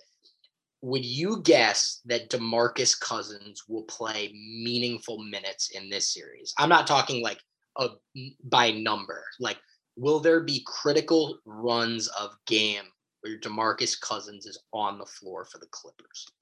He's, would, he's an interesting piece to think about as well. I would probably say no. Again, largely because you know he's he's clearly the third center in this uh, on this Clippers roster behind Zubac and Ibaka, and I would lean more towards, especially in playoff basketball, Lue wanting to go with the small ball lineups as opposed to trying to do the smash mouth basketball. Uh, that was the big difference between the the 2015 Cavs and the 2016 Cavs. Is you know they were playing with uh, Timofey Mozgov and Tristan Thompson together at times in 2015, and Lue's like, yeah, we're not going to do that. We're barely going to play Mozgov at all, to be honest. Um, so so yeah, I would be surprised, but you know, I guess maybe if uh, maybe if Boban is going crazy, they could, they could throw Cousins on as a as a possible counter. It's an interesting it's an interesting guy to think about because he's only really played major minutes in games where they were sitting a lot of their guys. But this is also a guy that, you know, even if he's not close to the same player he was, um, you know, really great passer, even still, um, a terrible defensive player at this point, but like just a total. But if the if the Mavs are playing lineups that aren't, you know, as plus, um, you know, again, we're talking about like fringe bench lineups without Luka, and, and I think Luka's minutes are going to be pretty high in this series. But in those kind of five, six minute runs, can you steal some time with Boogie as a small ball center, um, where his matchup is a Porzingis or is a Kleber or even if it's a Boban type thing? Um, and can he be effective? So it's something I'll I'll at least kind of look at in the first two games if we get any minutes where he's out there. All right, let's get into that uh, that O2 in the series adjustments, and I'll I'll uh, I'll I'll ask you first. And I know we kind of maybe, or I kind of spoiled one of the possibilities of, of starting Ibaka, but was there anything else you had in your yeah, So I, I, think I think the uh, the the two adjustments and, and, kind of the way you had it with uh, Denver in the last series, and I had to be a little bit more like uh, schematic with it. I think the Clippers adjustments are going to be a lot more substitution pattern um, with just uh, do they swap their starting lineup? And by the way, that doesn't necessarily mean you know you reinsert Ibaka into the starting lineup. It could be uh, you know do you juice up your guards? Uh, do you move Beverley? You know do you move where do you move Rondo around? Uh, are you getting a spring from Kennard shooting something like that? If you were down 0-2, if the Clippers are down 0-2, they're to have so many problems on their hands um, just from a mentality perspective and just the juju of the organization stuff. Um, but I swapping do think out, that, uh, swapping out uh, Batum and Morris, that could be, you know, that yeah, adding kind of adding some more physicality and, and, Morris. I mean, Morris is one of the more uh, interesting contracts in the NBA this year, just given the fact that it it sure felt like a lot of money, um, but he shot 47% from three. So it's it's hard to argue with the versatility. And, you know, he's not a zero defensive player. I, I wouldn't necessarily call him a plus, but he's physical and he competes out there defensively. Yeah. I mean, he's a little slow footed. Um, but I mean, they paid for that kind of, you know, three point shooting production. And it, again, if he starts game one and two by shooting well and, and, you know, a guy like Batum doesn't, I wouldn't be surprised if they upped his minutes or where they slotted those minutes. But I think for the Clippers, this this adjustment is going to be much more substitution pattern than schematic. Yeah, people forget that Morris. I mean, they they forget because Luka hit the shot, but Marcus Morris hit the left corner three to put yes. the Clippers up right before that, and that would have been a huge shot for their momentum and and his confidence going for going deeper into the playoffs. If not for that Luka game winner, but um, yeah, those are all good points. Um, I, I, as far as the, the the Mavericks, if in the more likely scenario that the Mavericks are down 0-2, some of the adjustments I would make is Carlisle. Also, some, as you said, some potential substitutions. Maybe insert uh, Tim Hardaway Jr. over Richardson. You know, I would assume if they're down 0-2, Richardson isn't giving you what you would hope, maybe um, based on the the trade. And you know, perhaps uh, perhaps dust off Trey Burke in this series and see if if you can just sort of outscore your opposition at times. Uh, obviously, I think a, a, pretty simple one if you know the the more egalitarian uh, style offense is not working, then just you know really rely that much more on Doncic, do more even more mismatch hunting than you have previously. Uh, but but yeah, those are those are kind of the things that that I would consider. And yeah, as you said, I know Carlisle, uh, Carlisle likes to go to zone uh, throughout his career, but in this matchup, I mean, the with the way the Clippers shoot the basketball, I, I, I just, I frankly don't think zone is an option.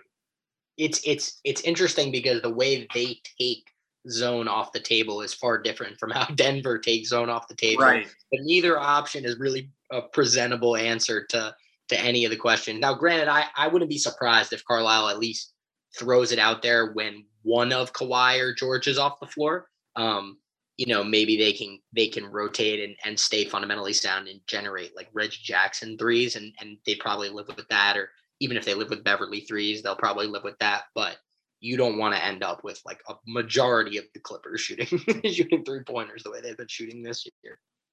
All right, so let's get to the predictions, and, and you've gone first the last couple times, so I will I will take the lead here. And my prediction is that this series is I think it's going to be pretty similar from a competitive standpoint to last year's series, and I've got the Clippers taking it in six. Yeah, I'm I'm leaning I, I'm I'm leaning back and forth between uh, the Clippers going in five or six. Um, but I tend to agree. You know, six is on the safer side with just how Luka's played, and that the Clippers have had a little bit of a, a kind of storied history of not asserting their will on playoff series. Um, yeah, but and I, the fact I, that you know Porzingis might, uh, you know, would you at least if you're a Dallas fan, you would hope that Porzingis will be healthy for the entire series this time around. And and this is one of the interesting things too, right? Because Porzingis provides such a just monster, monster lift um, when he gives them his normal offensive juice. You know, he has a couple games this year where he's really flashed like the guy they traded to, you know, unprotected first round picks for, basically. Um, you know, seven foot three, ability to shoot three pointers and and do that sort of thing. But it's hard for me to get past just the wing depth. And I love Luka, but you know, I, am probably going to lean Clippers in five. Um, obviously, not going to be shocked if they get two. I would be really surprised if this series goes seven, and I would be pretty shocked if if the Mavericks won this series. Yep, I'm I'm in total agreement there. So let's get to the the last and final series. I think the series that we're both most excited for. Yeah. Uh, finally, after they've both in the league, been in the league for like 16, 17 plus years, LeBron and Chris Paul are going to be in a uh, in a playoff series against each other. And just looking at the um, the the the team statistics heading into this phoenix finishing the season second in the nba in record with a 51 and 21 mark sixth in offense sixth in defense third in the nba in net rating at plus 6.2 the lakers uh, despite uh, missing lebron and anthony davis for extended periods finished with a 42 and 30 mark 23rd in offense, second in defense, according to Cleaning the Glass, and eighth in net rating at positive 2.8. And out of the regular season matchups, Phoenix won two out of three, but uh, we were talking beforehand that mo- I think in all three, or you you said this that in all three matchups, one of LeBron or Anthony Davis was missing for for LA. And it's it's one of those things where we talked about this uh, kind of at the beginning of the Portland Denver series, but I know we're both so excited for this series. This series has the same kind of 50 50 team quality toss up feel. These are just awesome basketball teams.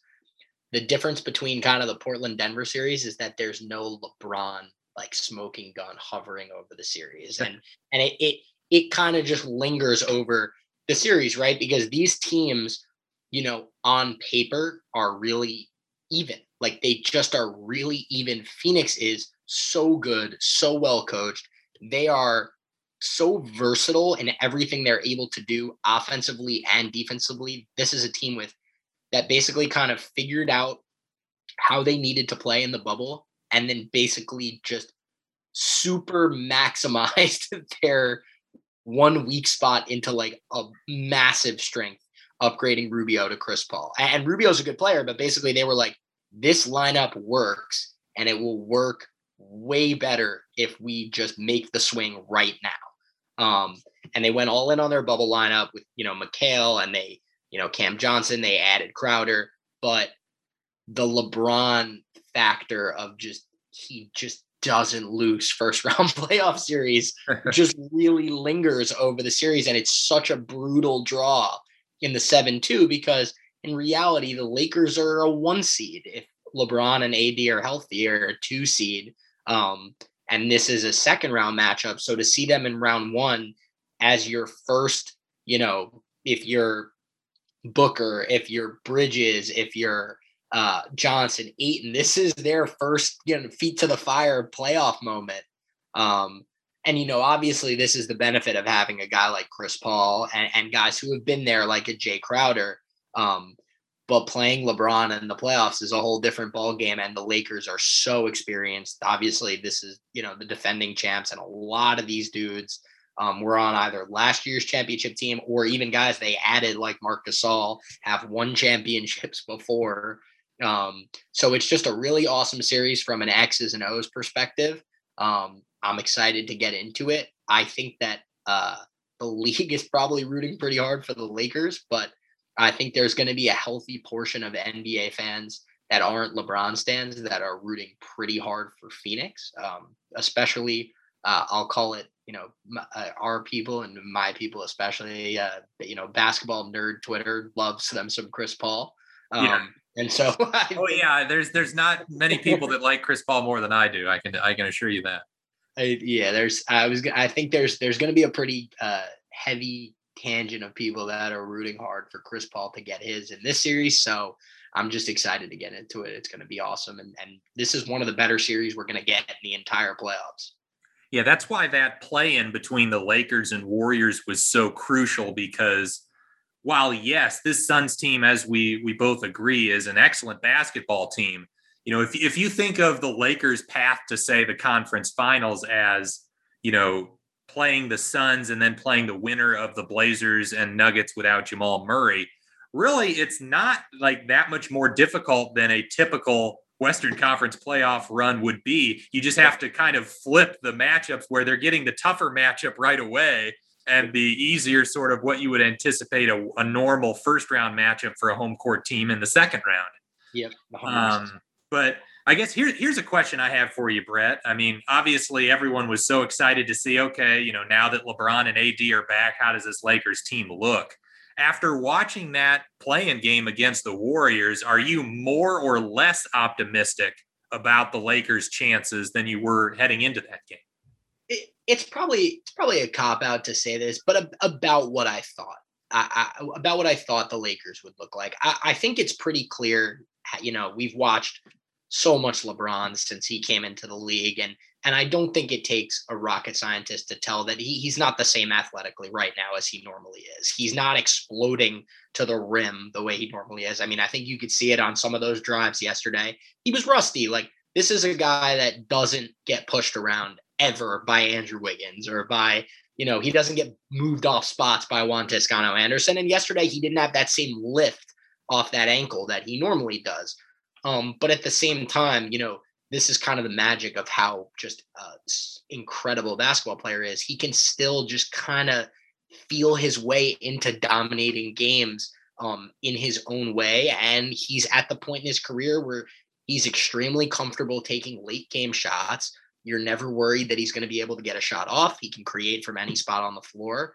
Um, and honestly, I, I think it's noticeable with this Lakers team that he really trusts his teammates. Like he re- and not just the AD teammates. Like he really trusts Caruso and Schroeder and um, you know Kuzma and THT and and even you know Wes Matthews to an extent. And so I think that you know this is not the peak version of LeBron. I mean, we're well away from where that's ever going to be again. Um, but I still think that when I watch the Lakers, especially that third quarter, that's what scares me from the Phoenix perspective is that when that team decides like we're locking in, we're clamping, we're dominating the perimeter, their versatility and length on the perimeter, the way they're interconnected, and then the fact that just AD is so, so great on that end. He cleans up mistakes, he protects the rim, he could switch.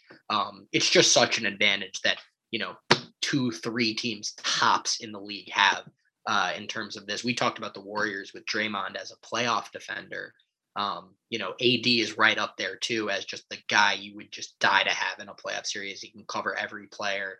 Um, the timing, he doesn't foul. So that's kind of the way I, I watched in watching the Lakers yesterday. I'm not necessarily worried or like, oh wow, they're fine, but I I just kind of think they're right at the level I thought they'd be, and I think they'll be better in this series.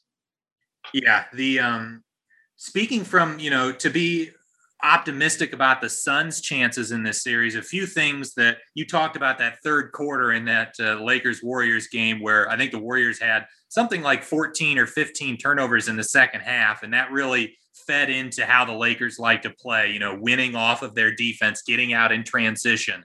Um, you know, essentially, I've I've described this Lakers team uh, in this fashion before, but kind of like a counter-attacking team in soccer. Yeah. Um, but Phoenix, uh, in large part because of Chris Paul, are an incredibly low turnover team. They were fourth in the NBA in turnover percentage. Um, Chris Paul, you know, has has always been one of the best in terms of assist to turnover ratio.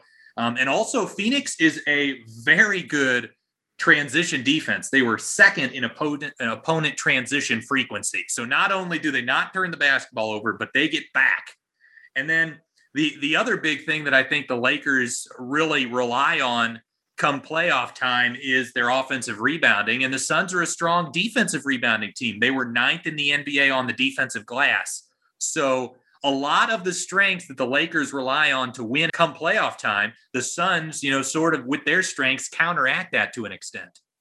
And, there's, you know, you got into the transition thing, which is something I definitely wanted to hit on. But when you get into the half court, um, this is kind of interesting just because it goes, it's it's a little counterintuitive to a lot of elements of basketball today. But the Suns rely on mid-range shots. They are by far the best team in terms of um, team quality relative to how many mid-range shots they are shooting. So, you know, strictly talking post-trade deadline, um, Phoenix this year was second in long mid-range attempts post-deadline. 15.4% of their shots post-deadline came from the long mid-range area. They were first in make percentage. So they have dudes that hit long mid-range shots. And on the flip side, the way the Lakers like to defend. The Lakers, I believe, were 22nd in the league in terms of, yeah, 22nd in the league in terms of how frequently they gave up these shots. Um, so it's going to be a really, really interesting give and take from the Phoenix side of, hey, we like to shoot these shots. We have guys that make these shots, but it's hard to win a playoff series to begin with, relying on the mid range game. And when you get to the fact that like it's really hard to stop the Lakers in general, um, you're going to have to shoot like a super elite mid range team at that pace. But kind of an interesting give and take there where it's something the Lakers are clearly willing to kind of concede those shots in most aspects. Um, and the Suns are more than willing to take them and have been hitting them at a pretty high rate this season. Well, yeah, I mean that all comes down to Paul and Booker are two of the best mid mid range shot makers in the NBA. They both shot, I believe, over fifty percent from mid range this season. So yeah, it's um, it's one of those things where, yeah, as a defense going into a series against Phoenix, you have to sort of um, uh, you have to rewire how you you operate. And uh, you you brought up the the Anthony Davis effect as a defensive player, I think he's going to be so crucial. And we saw this a bit in last year's finals, where um, you know we we certainly didn't see a healthy version of Goran Dragic. But what we did see of Goran Dragic, you know, for most of that Eastern Conference run, he was just killing teams with that floater game, the, the mid range pull up game. And against the Lakers, Davis mostly just took that away with his length, his athleticism, his ability to move. So that will be fascinating to see just how much Anthony Davis can take away from that Suns offense I I have a feeling from like what we've talked about and just my gut instincts heading into this series that this will be a very much a defensive affair. And I think I think the thing that's interesting that you hit on with AD is is how the Lakers choose to deploy him in this series because AD's been used recently. I'm thinking about the game. They played an absolutely awesome game without LeBron um, about two weeks ago or maybe a week and a half ago against the Knicks, where AD was guarding Julius Randle for most of you know the fourth quarter and a lot of the third quarter, and he just did an absolutely fantastic job on him in isolation. Um, and it's one of those things where the the Suns don't really have a forward that you need him for that. Um, I feel like he's going to be a lot more of a helper in this series. Um, but also kind of how the Lakers choose to deploy him. Uh, are they going to play a lot of him at the five this series? Is always the biggest Vogel question, right? Um, is Vogel going to commit to a, a, steady dose of him at the five, or are they going to sprinkle in, you know, lineups with Andre Drummond and Montrezl Harrell? And, you know, that could be a big impactful moment in the series. But AD playing at the five, um, Ayton has been a very, very solid player this year. Um, I think he's not necessarily taken a jump, but he's seen like the normal rate of improvement you'd want in a young player offensively. Um, and I do think that, you know, when you have a guy like Anthony Davis, I'm curious if they choose to go small and deploy him on Ayton or if they feel comfortable with a Gasol or a Harrell or a Drummond on Ayton and they choose to use Davis as kind of like a roaming helper off of either a Johnson or a Bridges type thing. Um, that also helps snuff out some of those one three one four pick and rolls. Yeah, I think that's going to be I think very quickly, my guess will be very quickly, Vogel's going to figure out that I can't play these traditional centers in this series because Chris Paul and Devin Booker. I mean, as soon as you get into the drop back scheme, that traditional defensive pick and roll coverage, that's when they're passing, they're playmaking, their mid range game. Paul is an expert of snaking those pick and rolls and getting to his spot. And if he knows you haven't switched, he's just going to get that shot and he's going to knock him down. Same with Booker. Um, so I think very quickly they're going to have to to start to rely on more Davis at the five and switching those actions. And then that's where the value of Ayton as an offensive player comes in because now all of a sudden, if you have Dennis Schroeder or KCP guarding Ayton, his offensive rebounding, his post game, uh, you know, a lot of people I know the the Dunc'd On guys give Ayton a hard time because he always takes turnaround jumpers, but you know, against smaller guys, he's pretty good, just, you know, five, ten feet with that right hand jump hook. He's got good touch. So that's where I think Ayton's value really comes into play. Uh, but, but yeah, that whole give and take of, you know, how much is uh, Vogel going to play the likes of Drummond and Harrell and Gasol is going to be so fascinating because, yeah, I think that as soon as you start playing those traditional centers heavy minutes, the Suns offense is able to, to get going then. And one of the interesting things that's kind of uh, you see this in in different playoff series, and it's always it always comes down to how it's officiated in the first quarter. But I, I am curious because Chris Paul does this too. But the Lakers really, really did it in that play-in game with Steph, and they've done it. LeBron teams have done it with really Steph teams, and they did it with Harden in, in last year's series. They are handsy at the level of the screen. Um, and how that gets officiated early in the game kind of sets the tone for how that's going to play out. Um, I'm curious to see how the Lakers treat Chris Paul ball screens when Anthony Davis is playing at the five, because I do think that there's a real ask, um, and something that would be a concern of me is how good and how comfortable is Ayton as a short roll creator. I think you hit it best. He is kind of comfortable shooting touch mid range shots. Um, I don't think he's like a non confident offensive player. I think he's confident moving downhill, but I do question in a playoff setting, higher intensity, more scramble defense, better players on the floor. How does he operate as a short roller? Um, now, granted, Phoenix always seems to counteract this. Unlike with like a guy like Dame, they don't set their screens super far out from the basket. So it's not like he has this incredibly long ramp to run down when he's catching a, a downhill short roll. But I do think it's something that's going to be interesting where is it a lot of pocket pass, Ayton short mid range jumpers? Um, is that kind of the way that the Lakers facilitate the ball out of Chris Paul's hands or even out of uh, Booker's hands in lineups where the two of them are being staggered and, and that sort of thing. And that that kind of gets into how Phoenix will counter by using their bench lineup um, in this series that I, I think is going to be quite interesting. Yeah, I trust Ayton in that short roll because yes, I think he's competent as a shooter. He's competent, you know, he's I think he's a smooth athlete in terms of if he's got a head of steam and he catches the ball, he can just take a one two and go straight up and dunk. He's not like a Tristan Thompson where he's got to catch it, bend his knees, gather up and and allow the defense to sort of get back and I think he's improved as a passer as well. He's not he's not an amazing passer, but I think he can make the yep. the the the pass to the corner or the wing if the defense sags down to stop him.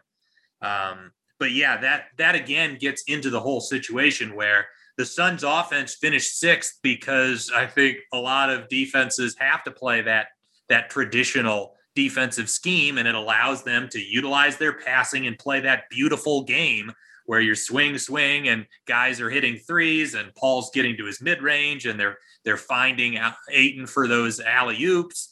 Um, but if the Lakers with the Lakers have the ability with Davis at the five and LeBron at the four to sort of muck things up, make it more of an isolation affair. And that's where, you know, are Chris Paul and Devin Booker good enough if it becomes just an isolation game where on one end the Lakers are posting LeBron and AD every possession, and the, on the other end the Suns are isolating with Paul and Booker against you know the Lakers' weakest guys like a like a Dennis Schroeder. Can can they get enough offense through that means? I think that's going to be sort of the crux of the series. And, and it's one of those things where you know we were just talking about Ayton in terms of his impact as an offensive player, but he's also actually made some pretty significant defensive uh, impactful leaps this year. And I do think that on the flip side of this equation, right, like there is no greater challenge in pick and roll in the playoffs other than maybe Curry. to a LeBron James operated spread pick and roll. That guy has seen every coverage you can throw times a million. He knows where everyone's rotating to. He's hitting shooters. He's getting downhill. And and this kind of hits twofold, right? Is Ayton, you know, how Phoenix chooses to deploy him in his minutes um, in that one five, you know, LeBron AD pick and roll essentially um, is pretty important. Do you have him come up to the level? Are you comfortable with him switching? Um, if LeBron doesn't like look at his most athletic and just backing off and, and hoping LeBron settles for long jumpers, um, kind of how Monty chooses to deploy him in this series, especially in game one, is something that I'm going to be looking for. Um, and something I think is really fascinating because we didn't get a clean look in the regular season as to how they would cover this. Um, it's one of those series where you know you could you could dive through the film from the regular season, but it's not going to tell you a ton because we just didn't see LeBron and Anthony Davis, and you're going to play differently when those guys are out there. So how Monty chooses to deploy Ayton, how he chooses to do you know Bridges, Johnson, and Crowder um, along that wing kind of threshold with LeBron. I'm super interested in that, and I'm curious where you think that's going to go starting in Game One as well. Yeah, I uh, you know as far as the Ayton switching, I would be I would be comfortable at times. I wouldn't say to do it every time, have him switch on to LeBron. But you know, from from what I've seen of him this year, I thought he was a lot better in terms of switching on to like, you know, somewhat mobile forwards. You know, I thought he did a really good job against guys like Pascal Siakam this year and even Julius Randle a little bit um, you know, those big forwards. So I think he can do a reasonable job in a pinch against LeBron. Would I want him doing that every possession? Probably not. Yeah. But um, the the switches where I'm worried about Ayton is against those real quick guards. I do not want him switching on to a guy like Dennis Schroeder. I think he'll get blown by in those situations, especially when you've got guards that take him all the way out beyond the three point line and then, you know, get a head start. I think that's where he really struggled. But um, yeah, I, I actually like Ayton defensively in this series, and I even like the Suns' defensive scheme in this series. The drop back scheme against this Lakers team, again, without any great off the dribble shooting threats, I think works reasonably well. Um, the the biggest challenge I think for for Ayton is going to be defending the post. And again, if the Lakers go with AD at the five, he's going to be defending a lot of post ups and you know we could see a game swing on whether or not Ayton is able to, you know, is able to stay out of foul trouble or not. And, and, I think I think we kind of hit on this earlier in terms of his improvement, but you can really see you can see the improvement in a lot of the impact stats or even the predictive stats. I know that um, you know if you looked at Darko, his defensive projection um, in that area has gone up pretty significantly this season and and is actually like currently kind of at its all time high. Um, but how they choose to kind of deploy him. And also, you know, you mentioned it here, but, you know, the way that LeBron gets officiated, how does that factor into a guy like Ayton? Um, if he's in early foul trouble, is Monty going to have a quick trigger on him? Are we going to see a lot of Frank Kaminsky if that's the case? Um, these are pretty important questions for the Suns to answer early because that is the one area uh, where if you're Monty Williams, you're in real, real, real danger when you start kind of moving down their big guy lineup, um, especially given how good the Lakers are at the rim.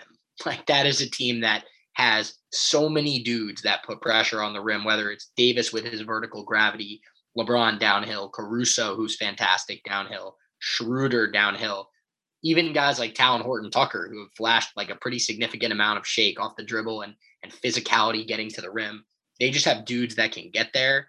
Um, and if you're not playing kind of big physical wings to match up with them, you're in some trouble. And I think that that's that's going to be a big decision for Monty. I think you hit the nail on the head with foul trouble. Um, even not just including Ayton with Bridges and with Johnson and with Crowder, they're going to need those guys on the floor in this series a lot.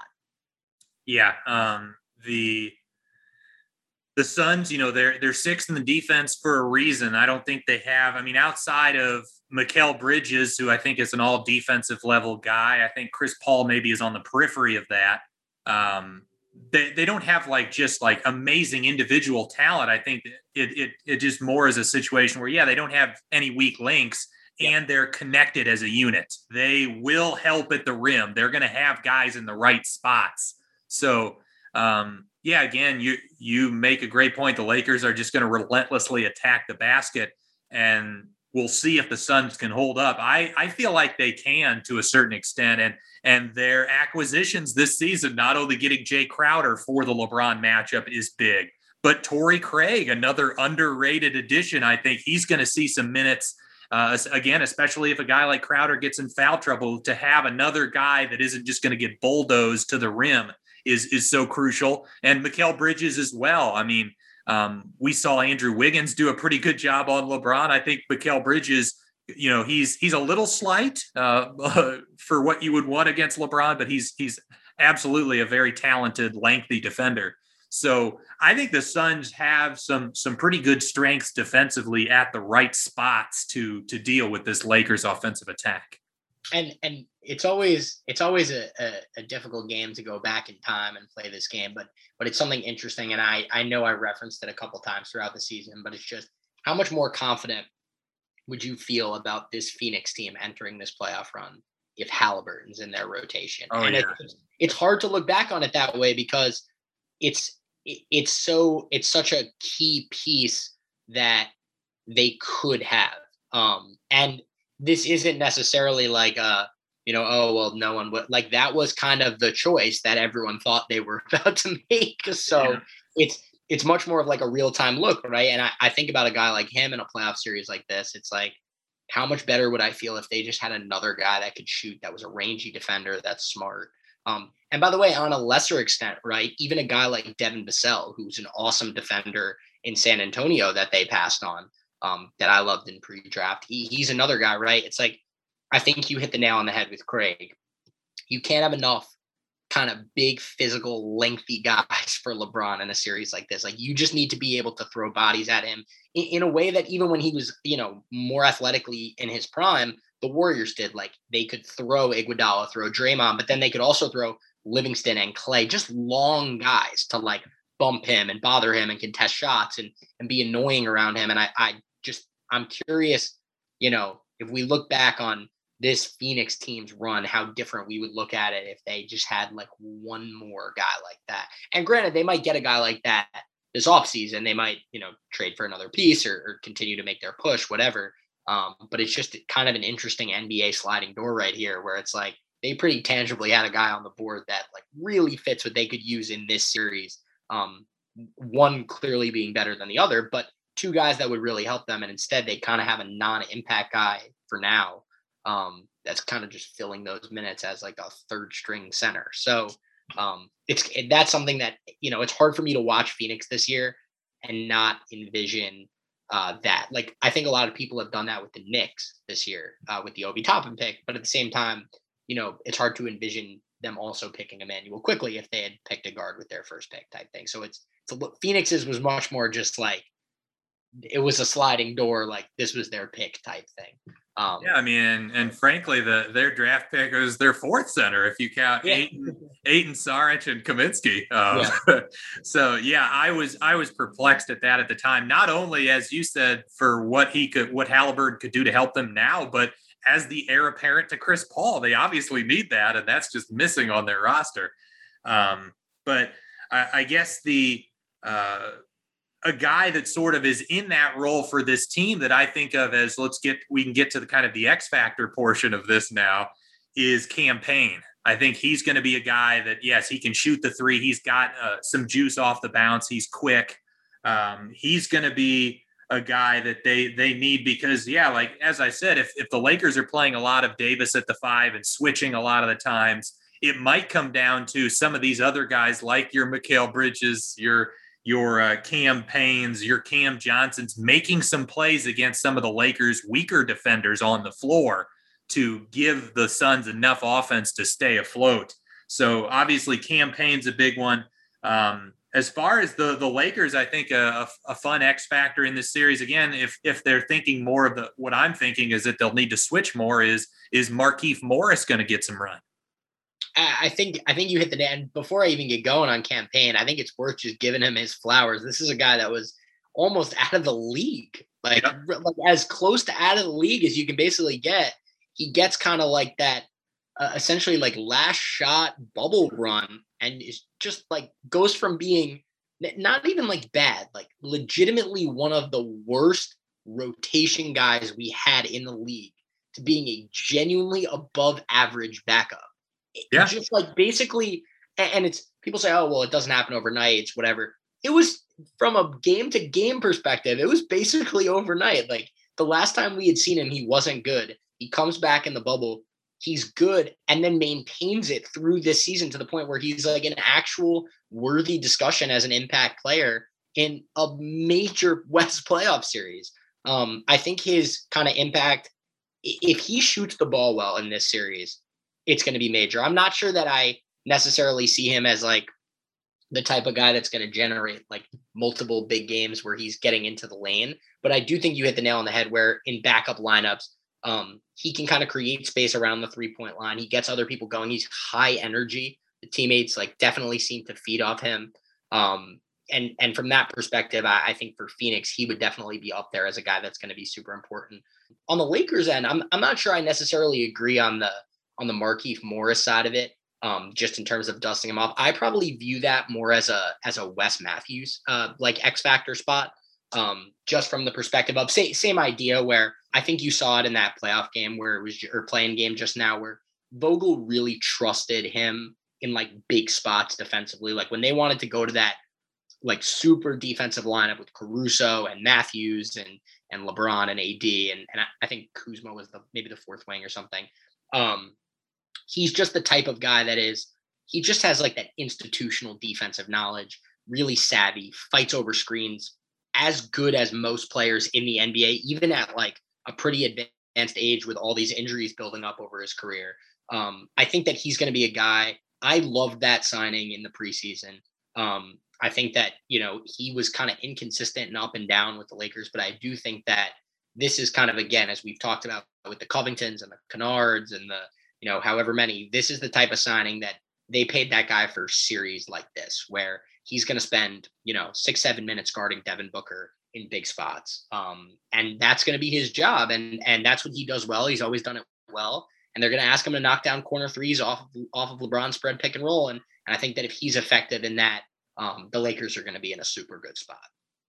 Yeah, the the only other guy I feel like that we haven't really talked about much that that warrants mentioning is Cam Johnson, and there's an issue with his uh, availability and stuff. He's coming off, I believe it was a left wrist or no right wrist, shooting wrist issue, um, and apparently he got the cast off pretty recently, but I don't believe he played towards the end of the regular season. But there's, uh, you know, I, I think he's a key guy on those bench units just to give them uh, that additional boost of floor spacing.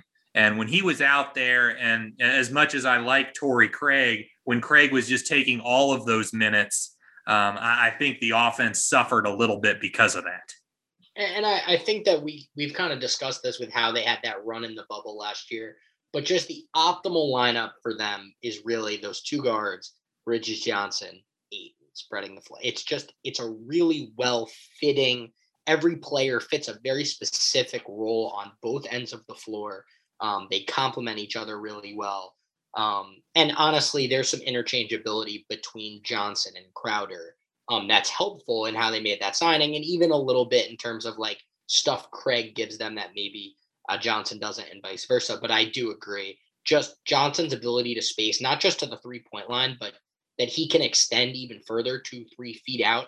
All that extra pockets, um, all those extra pockets of space that you create for guys like Paul and Booker, who are just mid range assassins um, really starts to add up over the course of a game. Um, you know, this is obviously much more of a modern adjustment that we've seen in the NBA the last five years, where you know it never used to be a thing where guys would space further than the line. It just wasn't.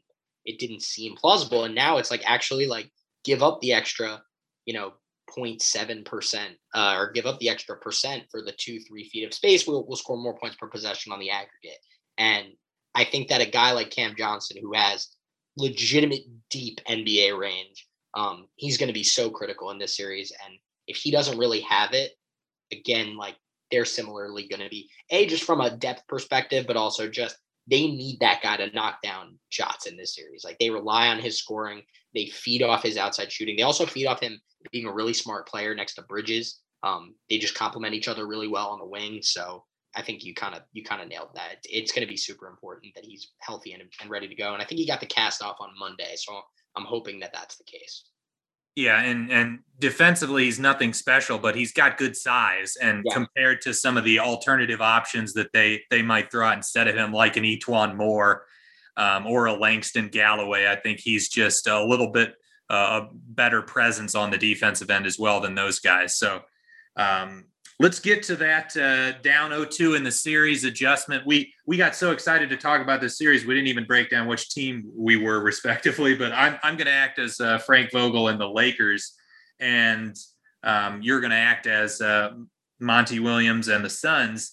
And I'll, I'll, start with with kind of my thoughts. If the Lakers lose both in Phoenix and go down 0-2, I think one of the the the obvious things will be if they if they don't do it immediately or in game two is to just remove the centers from the rotation, just start immediately with AD at the five, and and as I said, um, you know maybe play Markieff Morris with uh, some of the second units to to be able to continue to just switch and avoid playing that uh, traditional drop back scheme, and then you know also just posting up whoever has a, a, mismatch between LeBron and Anthony Davis and just, you know, basically spamming that over and over again and seeing what the Suns are going to do about that. Um, that was one of the things I noticed just watching a little bit of that most recent matchup where the Lakers had Davis but no LeBron is they they posted Davis and the Suns almost just basically immediately doubled and it created some open looks. So that that would be a way, especially if the offense is struggling, just you know go to your bread and butter right at, right out of the gate. Go to your best players and and help them create uh, create advantage opportunities. And yeah, the you know that that also plays into the whole idea of okay, if Ayton is killing us, uh, you know, posting up Davis against Ayton and, and potentially trying to get him in foul trouble only go, goes to the Lakers' benefit. So, so kind of the irony from my perspective is that if the Suns are down 0-2, my guess is that they're going to be just getting absolutely killed at the rim and on the glass. Um, kind of the things that the the way the Lakers are just able to bully certain teams um, with their just front court physicality. Um, so kind of the the the switch I was thinking if they're down 0-2 is uh, Phoenix getting away from their big guys and going to kind of a super super small uh, five out lineup that at least tangibly forces Davis away from the rim. Now, the tricky part with this is that Paul and Booker don't make their bones at the rim the way, you know, Lillard's or Kyrie Irving's or Harden's do. So right. you're not generating as much value by, you know, going to like a Kaminsky or even going to like a super, super small lineup with Paul, Booker, Bridges, Johnson, Crowder, or Craig, right? Um, but at the same time, just the ability. Um, and it's ironic because they lost, but kind of the way that the Rockets figured out, like no team is going to have the Lakers' talent to compete with them by shooting twos. So let's just try to shoot as many threes as humanly possible against them. I think if Phoenix is down 0-2, um, that's the type of strategy that honestly they should kind of employ. They should be hunting threes virtually every time down um, and by proxy of that, they might be able to create more basket opportunities for guys like Booker um, with a spaced out floor, especially if AD is kind of forced to hug, you know, a Crowder and a, or a Cam, or, or even if they go to like a Kaminsky. Um, and then on the defensive end, it, it almost always seems counterintuitive just because of how great he is. But sometimes I just think the lesser of you know all evils is to let Anthony Davis post up and shoot turnarounds. He's fantastic at it. Um, but I think like you saw this last year in the Heat series, they kind of went to that and he burned them and he made mid-range shots. But if the Lakers are cooking you by getting, you know, layups and alley oop dunks and free throws and corner threes, from an efficiency standpoint, like sometimes you got to just live with the guy that shoots 47, 48% from the mid range or 45% from the mid range and hope he has one or two off games that way. Um, but at least by and I think the way that you encourage this is you put a guy that's slightly smaller on Davis, whether it's a Crowder or a Craig, and you basically just hope the Lakers play exclusively through the post um, rather than playing through kind of that spread pick and roll that they just eviscerate everybody with. But I mean, if Phoenix starts the series down 0-2 heading back to Los Angeles, uh, again, like that's you're going to need to try some some drastic stuff uh, to turn that series around because in all likelihood you're going to be going down 3-0 pretty quickly. Yeah, I I honestly do like the idea of like Crowder at the four and Craig at the five against yeah. certain teams. I don't know if I love it against the Lakers. Yeah. But uh um yeah, I mean I'm in total agreement about the whole AD thing and yeah, he had the the bubble where he shot 50% from the mid-range and was you know, I, I think like close to 40% from 3, just ridiculous. But for his career like this season he's shooting 43% from the mid-range. Last year that was 37.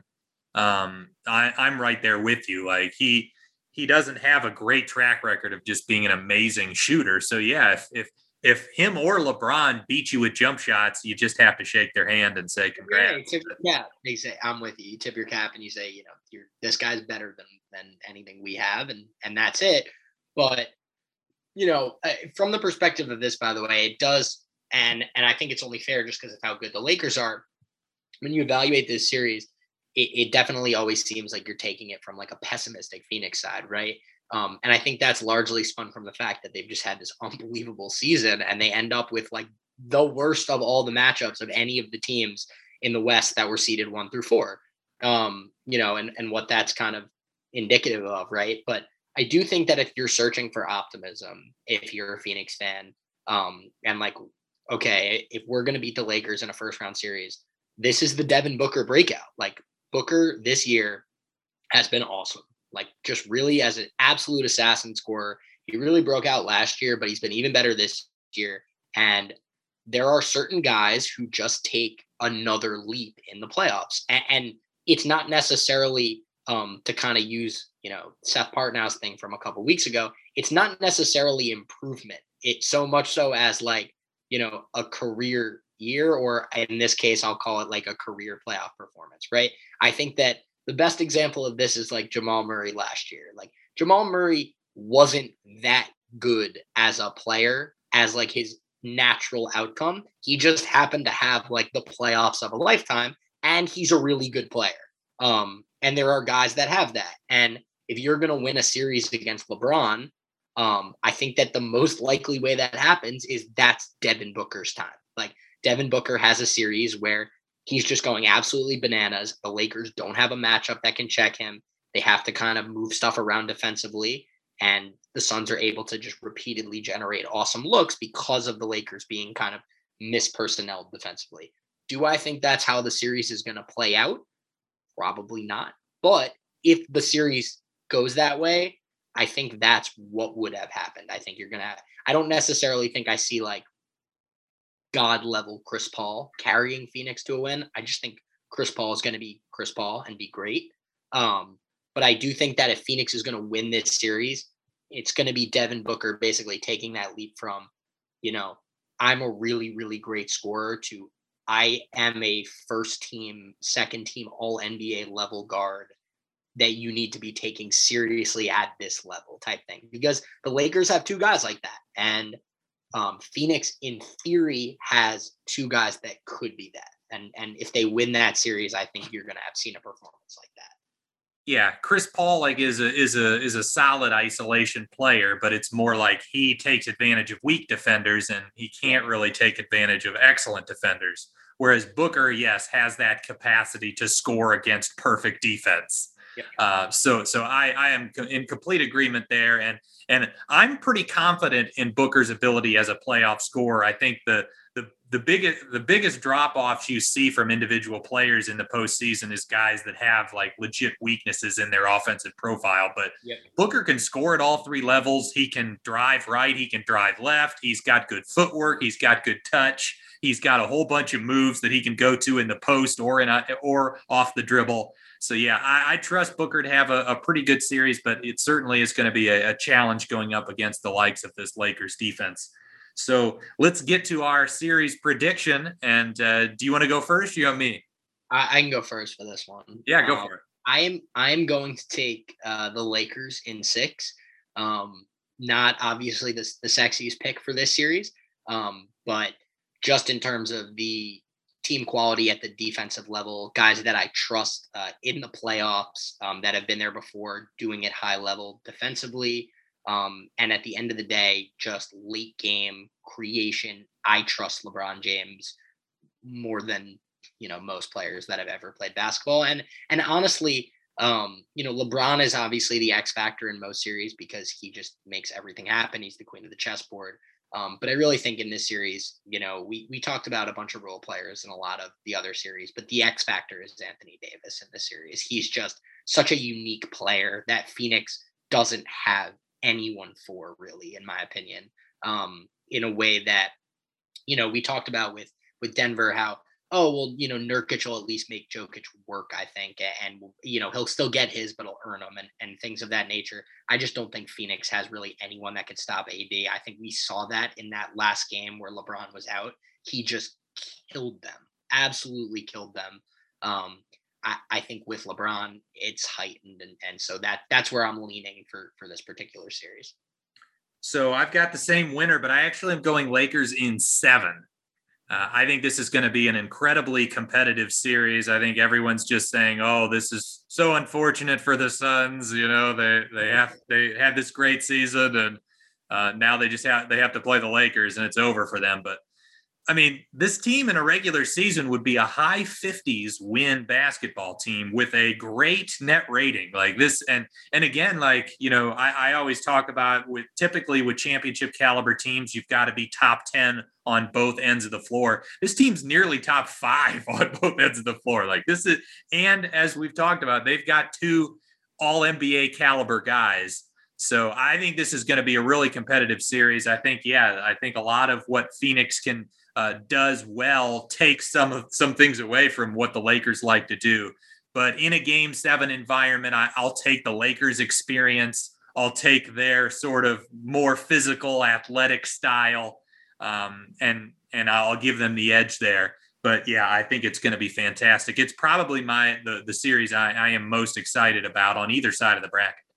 I think for me, in terms of just uh, so uh, stepping stepping out of my Knicks fandom for a second, where I, I actually do think from a closeness of team quality perspective, that might be the closest series in the entire first round. Yeah. Um, because I personally think the Hawks are a little bit better and the Knicks have home court to the point where the gap is probably closed. Um, so that's probably for me the closest. But in terms of just most excited, I mean, the the quality of basketball that will be played in this series should be higher than any other series we have in the first round. And I think you you said it best. I mean, this is a Western Conference playoff series, Western Conference final series being played in round one, right? Like if the Lakers don't get hurt, this is a one seed and a three seed, not a two and a seven. Um, right. so it's it's really like uh, we we talk about all the time. Oh, like we really want to see like the Lakers play, you know, the Clippers or the Lakers play. This is awesome because we're actually going to get this match. Like we don't have to wait. Like we get to see this matchup now. Um, you know, and it's fascinating because, you know, narratively, it's really impactful historically for the Chris Paul thing. It's really historically impactful just because LeBron is still chasing, you know, however many rings he feels he needs to get to. Um, it's interesting for AD's legacy, right? I mean, there's a big jump once you've won multiple times, and and there's a lot on the line for you know three at this point pretty historic players. Um, so it's just going to be a super fun series to watch. I, I can't wait for it. Um, I do think the fact that LeBron isn't at 100% uh, makes this series even tighter, um, which right. is almost good. Uh, I think if LeBron was operating on all cylinders at this point, um, I would feel. I'd say I still think I would lean Lakers in six, but it would be like a Lakers in six, maybe five. Whereas right now I'm Lakers in six, maybe seven, maybe Phoenix um, type thing. Um, but yeah, I, I'm just incredibly excited for that series. So maybe that's maybe that's a good way to end for the West. If you had to rank uh, the the series in terms of excitement, and then what second round matchups would most excite you? Uh, where where do you land right now? Okay, so yeah, I mean, I would say probably, um, yeah, as we as I said, Suns Lakers one, um, I think Denver Portland is probably two. Then then it would be Clippers Dallas, unless it's unless it's uh, unless it's Utah Golden State, and that'd probably be number three, uh, and then Clippers Dallas. But if it's if it's Utah Memphis, that would be last. And then as far as uh, as far as second round series, um, yeah, I I love the idea of of a Utah Clippers second round, what what we potentially have lined up. And even though I think, as far as Utah is concerned, the Clippers might be the worst possible second round matchup for them. So the the I'd say for me the one I'm probably most excited for uh, if it were to happen, and I know we had different picks for the winner, um, but if Denver is able to beat Portland, I would be pretty excited to watch another LA Denver series just because it would be so different without Murray and with Gordon. Um, the Nuggets would weirdly have added a guy to guard LeBron that they didn't. Like Grant was good at it, but Gordon is a better defensive player, and MPJ is so much better than he yeah. was in that series. I mean, I'm um, just I'm just bummed that Murray is out because yeah. I, I would have loved to see just a rematch of that of that with what Denver has has done and as far as improving from internal development and as as you said, adding Gordon. I probably would have, and I know it's it's a little bit of a limb, but I, I probably would have taken Denver to win the West if Murray was healthy. Um, I think I agree with that. Um, I just love that starting five. It's such a it's just such a well connecting unit. Um, so I guess we you had mentioned this to me beforehand. Who's your champ? how do how do you see it? How do you see it going? Yeah, so I've got I've got Lakers Clippers in the conference finals, and I have the. Uh, it is really tough. I've gone back and forth on this because prior to last year, prior to the to the the uh, shutdown and the bubble, I had the Clippers uh, I do still feel like the Clippers are the most talented team in the NBA. But especially given that the Lakers are going to have multiple rounds to get into form theoretically prior to facing the Clippers, I think I'm going to go Lakers in seven in that Western Conference Finals. And then in in my Eastern Conference preview, I picked the Brooklyn Nets. Yep. And uh, in a, fi- a potential NBA Finals matchup, I've got the the Nets beating the Lakers in seven. So uh so I'm there. I have I have the Clippers. Uh I have the Clippers over the Lakers in the West Finals. Um I too have the Nets coming out of the East. And I too have the Nets winning the title. I think it's just one team has three generational offensive creators. Um, if they're all healthy, and it's a big if. like it's it's a way bigger if than I think people realize um, you know, all jokes people want to make aside about, you know, how the Nets have load managed and, you know, how Kyrie is and, and whatever that is. On the serious note, Durant is the real thing there because the Achilles injury he had, the wear and tear, that injury is real. It's always lingering in the background when I'm watching the Nets. Um, it's the one I always think about when it's like, why are they holding him out another month? Um, but if that guy is healthy, Kyrie's healthy, Harden's healthy. That team is so talented when you add Joe Harris and Claxton and all the small pieces around. Um, I think they're your winner. I think the Clippers versus them would be just an absolutely unbelievable series. And obviously, if the Lakers round out into form over the next month, uh, hard to be upset if it's LeBron, Davis, Durant, Kyrie, and Harden on the floor. Yeah. Uh, for the finals. But either way that that series plays out, um, I think the Nets are going to win the title if they're healthy. Um, but super fun. I, I think what's cool is I'm probably more excited about the first round in the West, and I'm probably more excited about the second and third round in the East. Um, as how Milwaukee, Milwaukee, Brooklyn in the second round. I am very yeah. much looking forward to. Hopefully that that pans out that way. But once uh, we get to the yeah, if Milwaukee takes care of business, um, I am the most excited for the the East second round outside and for the first round outside of obviously.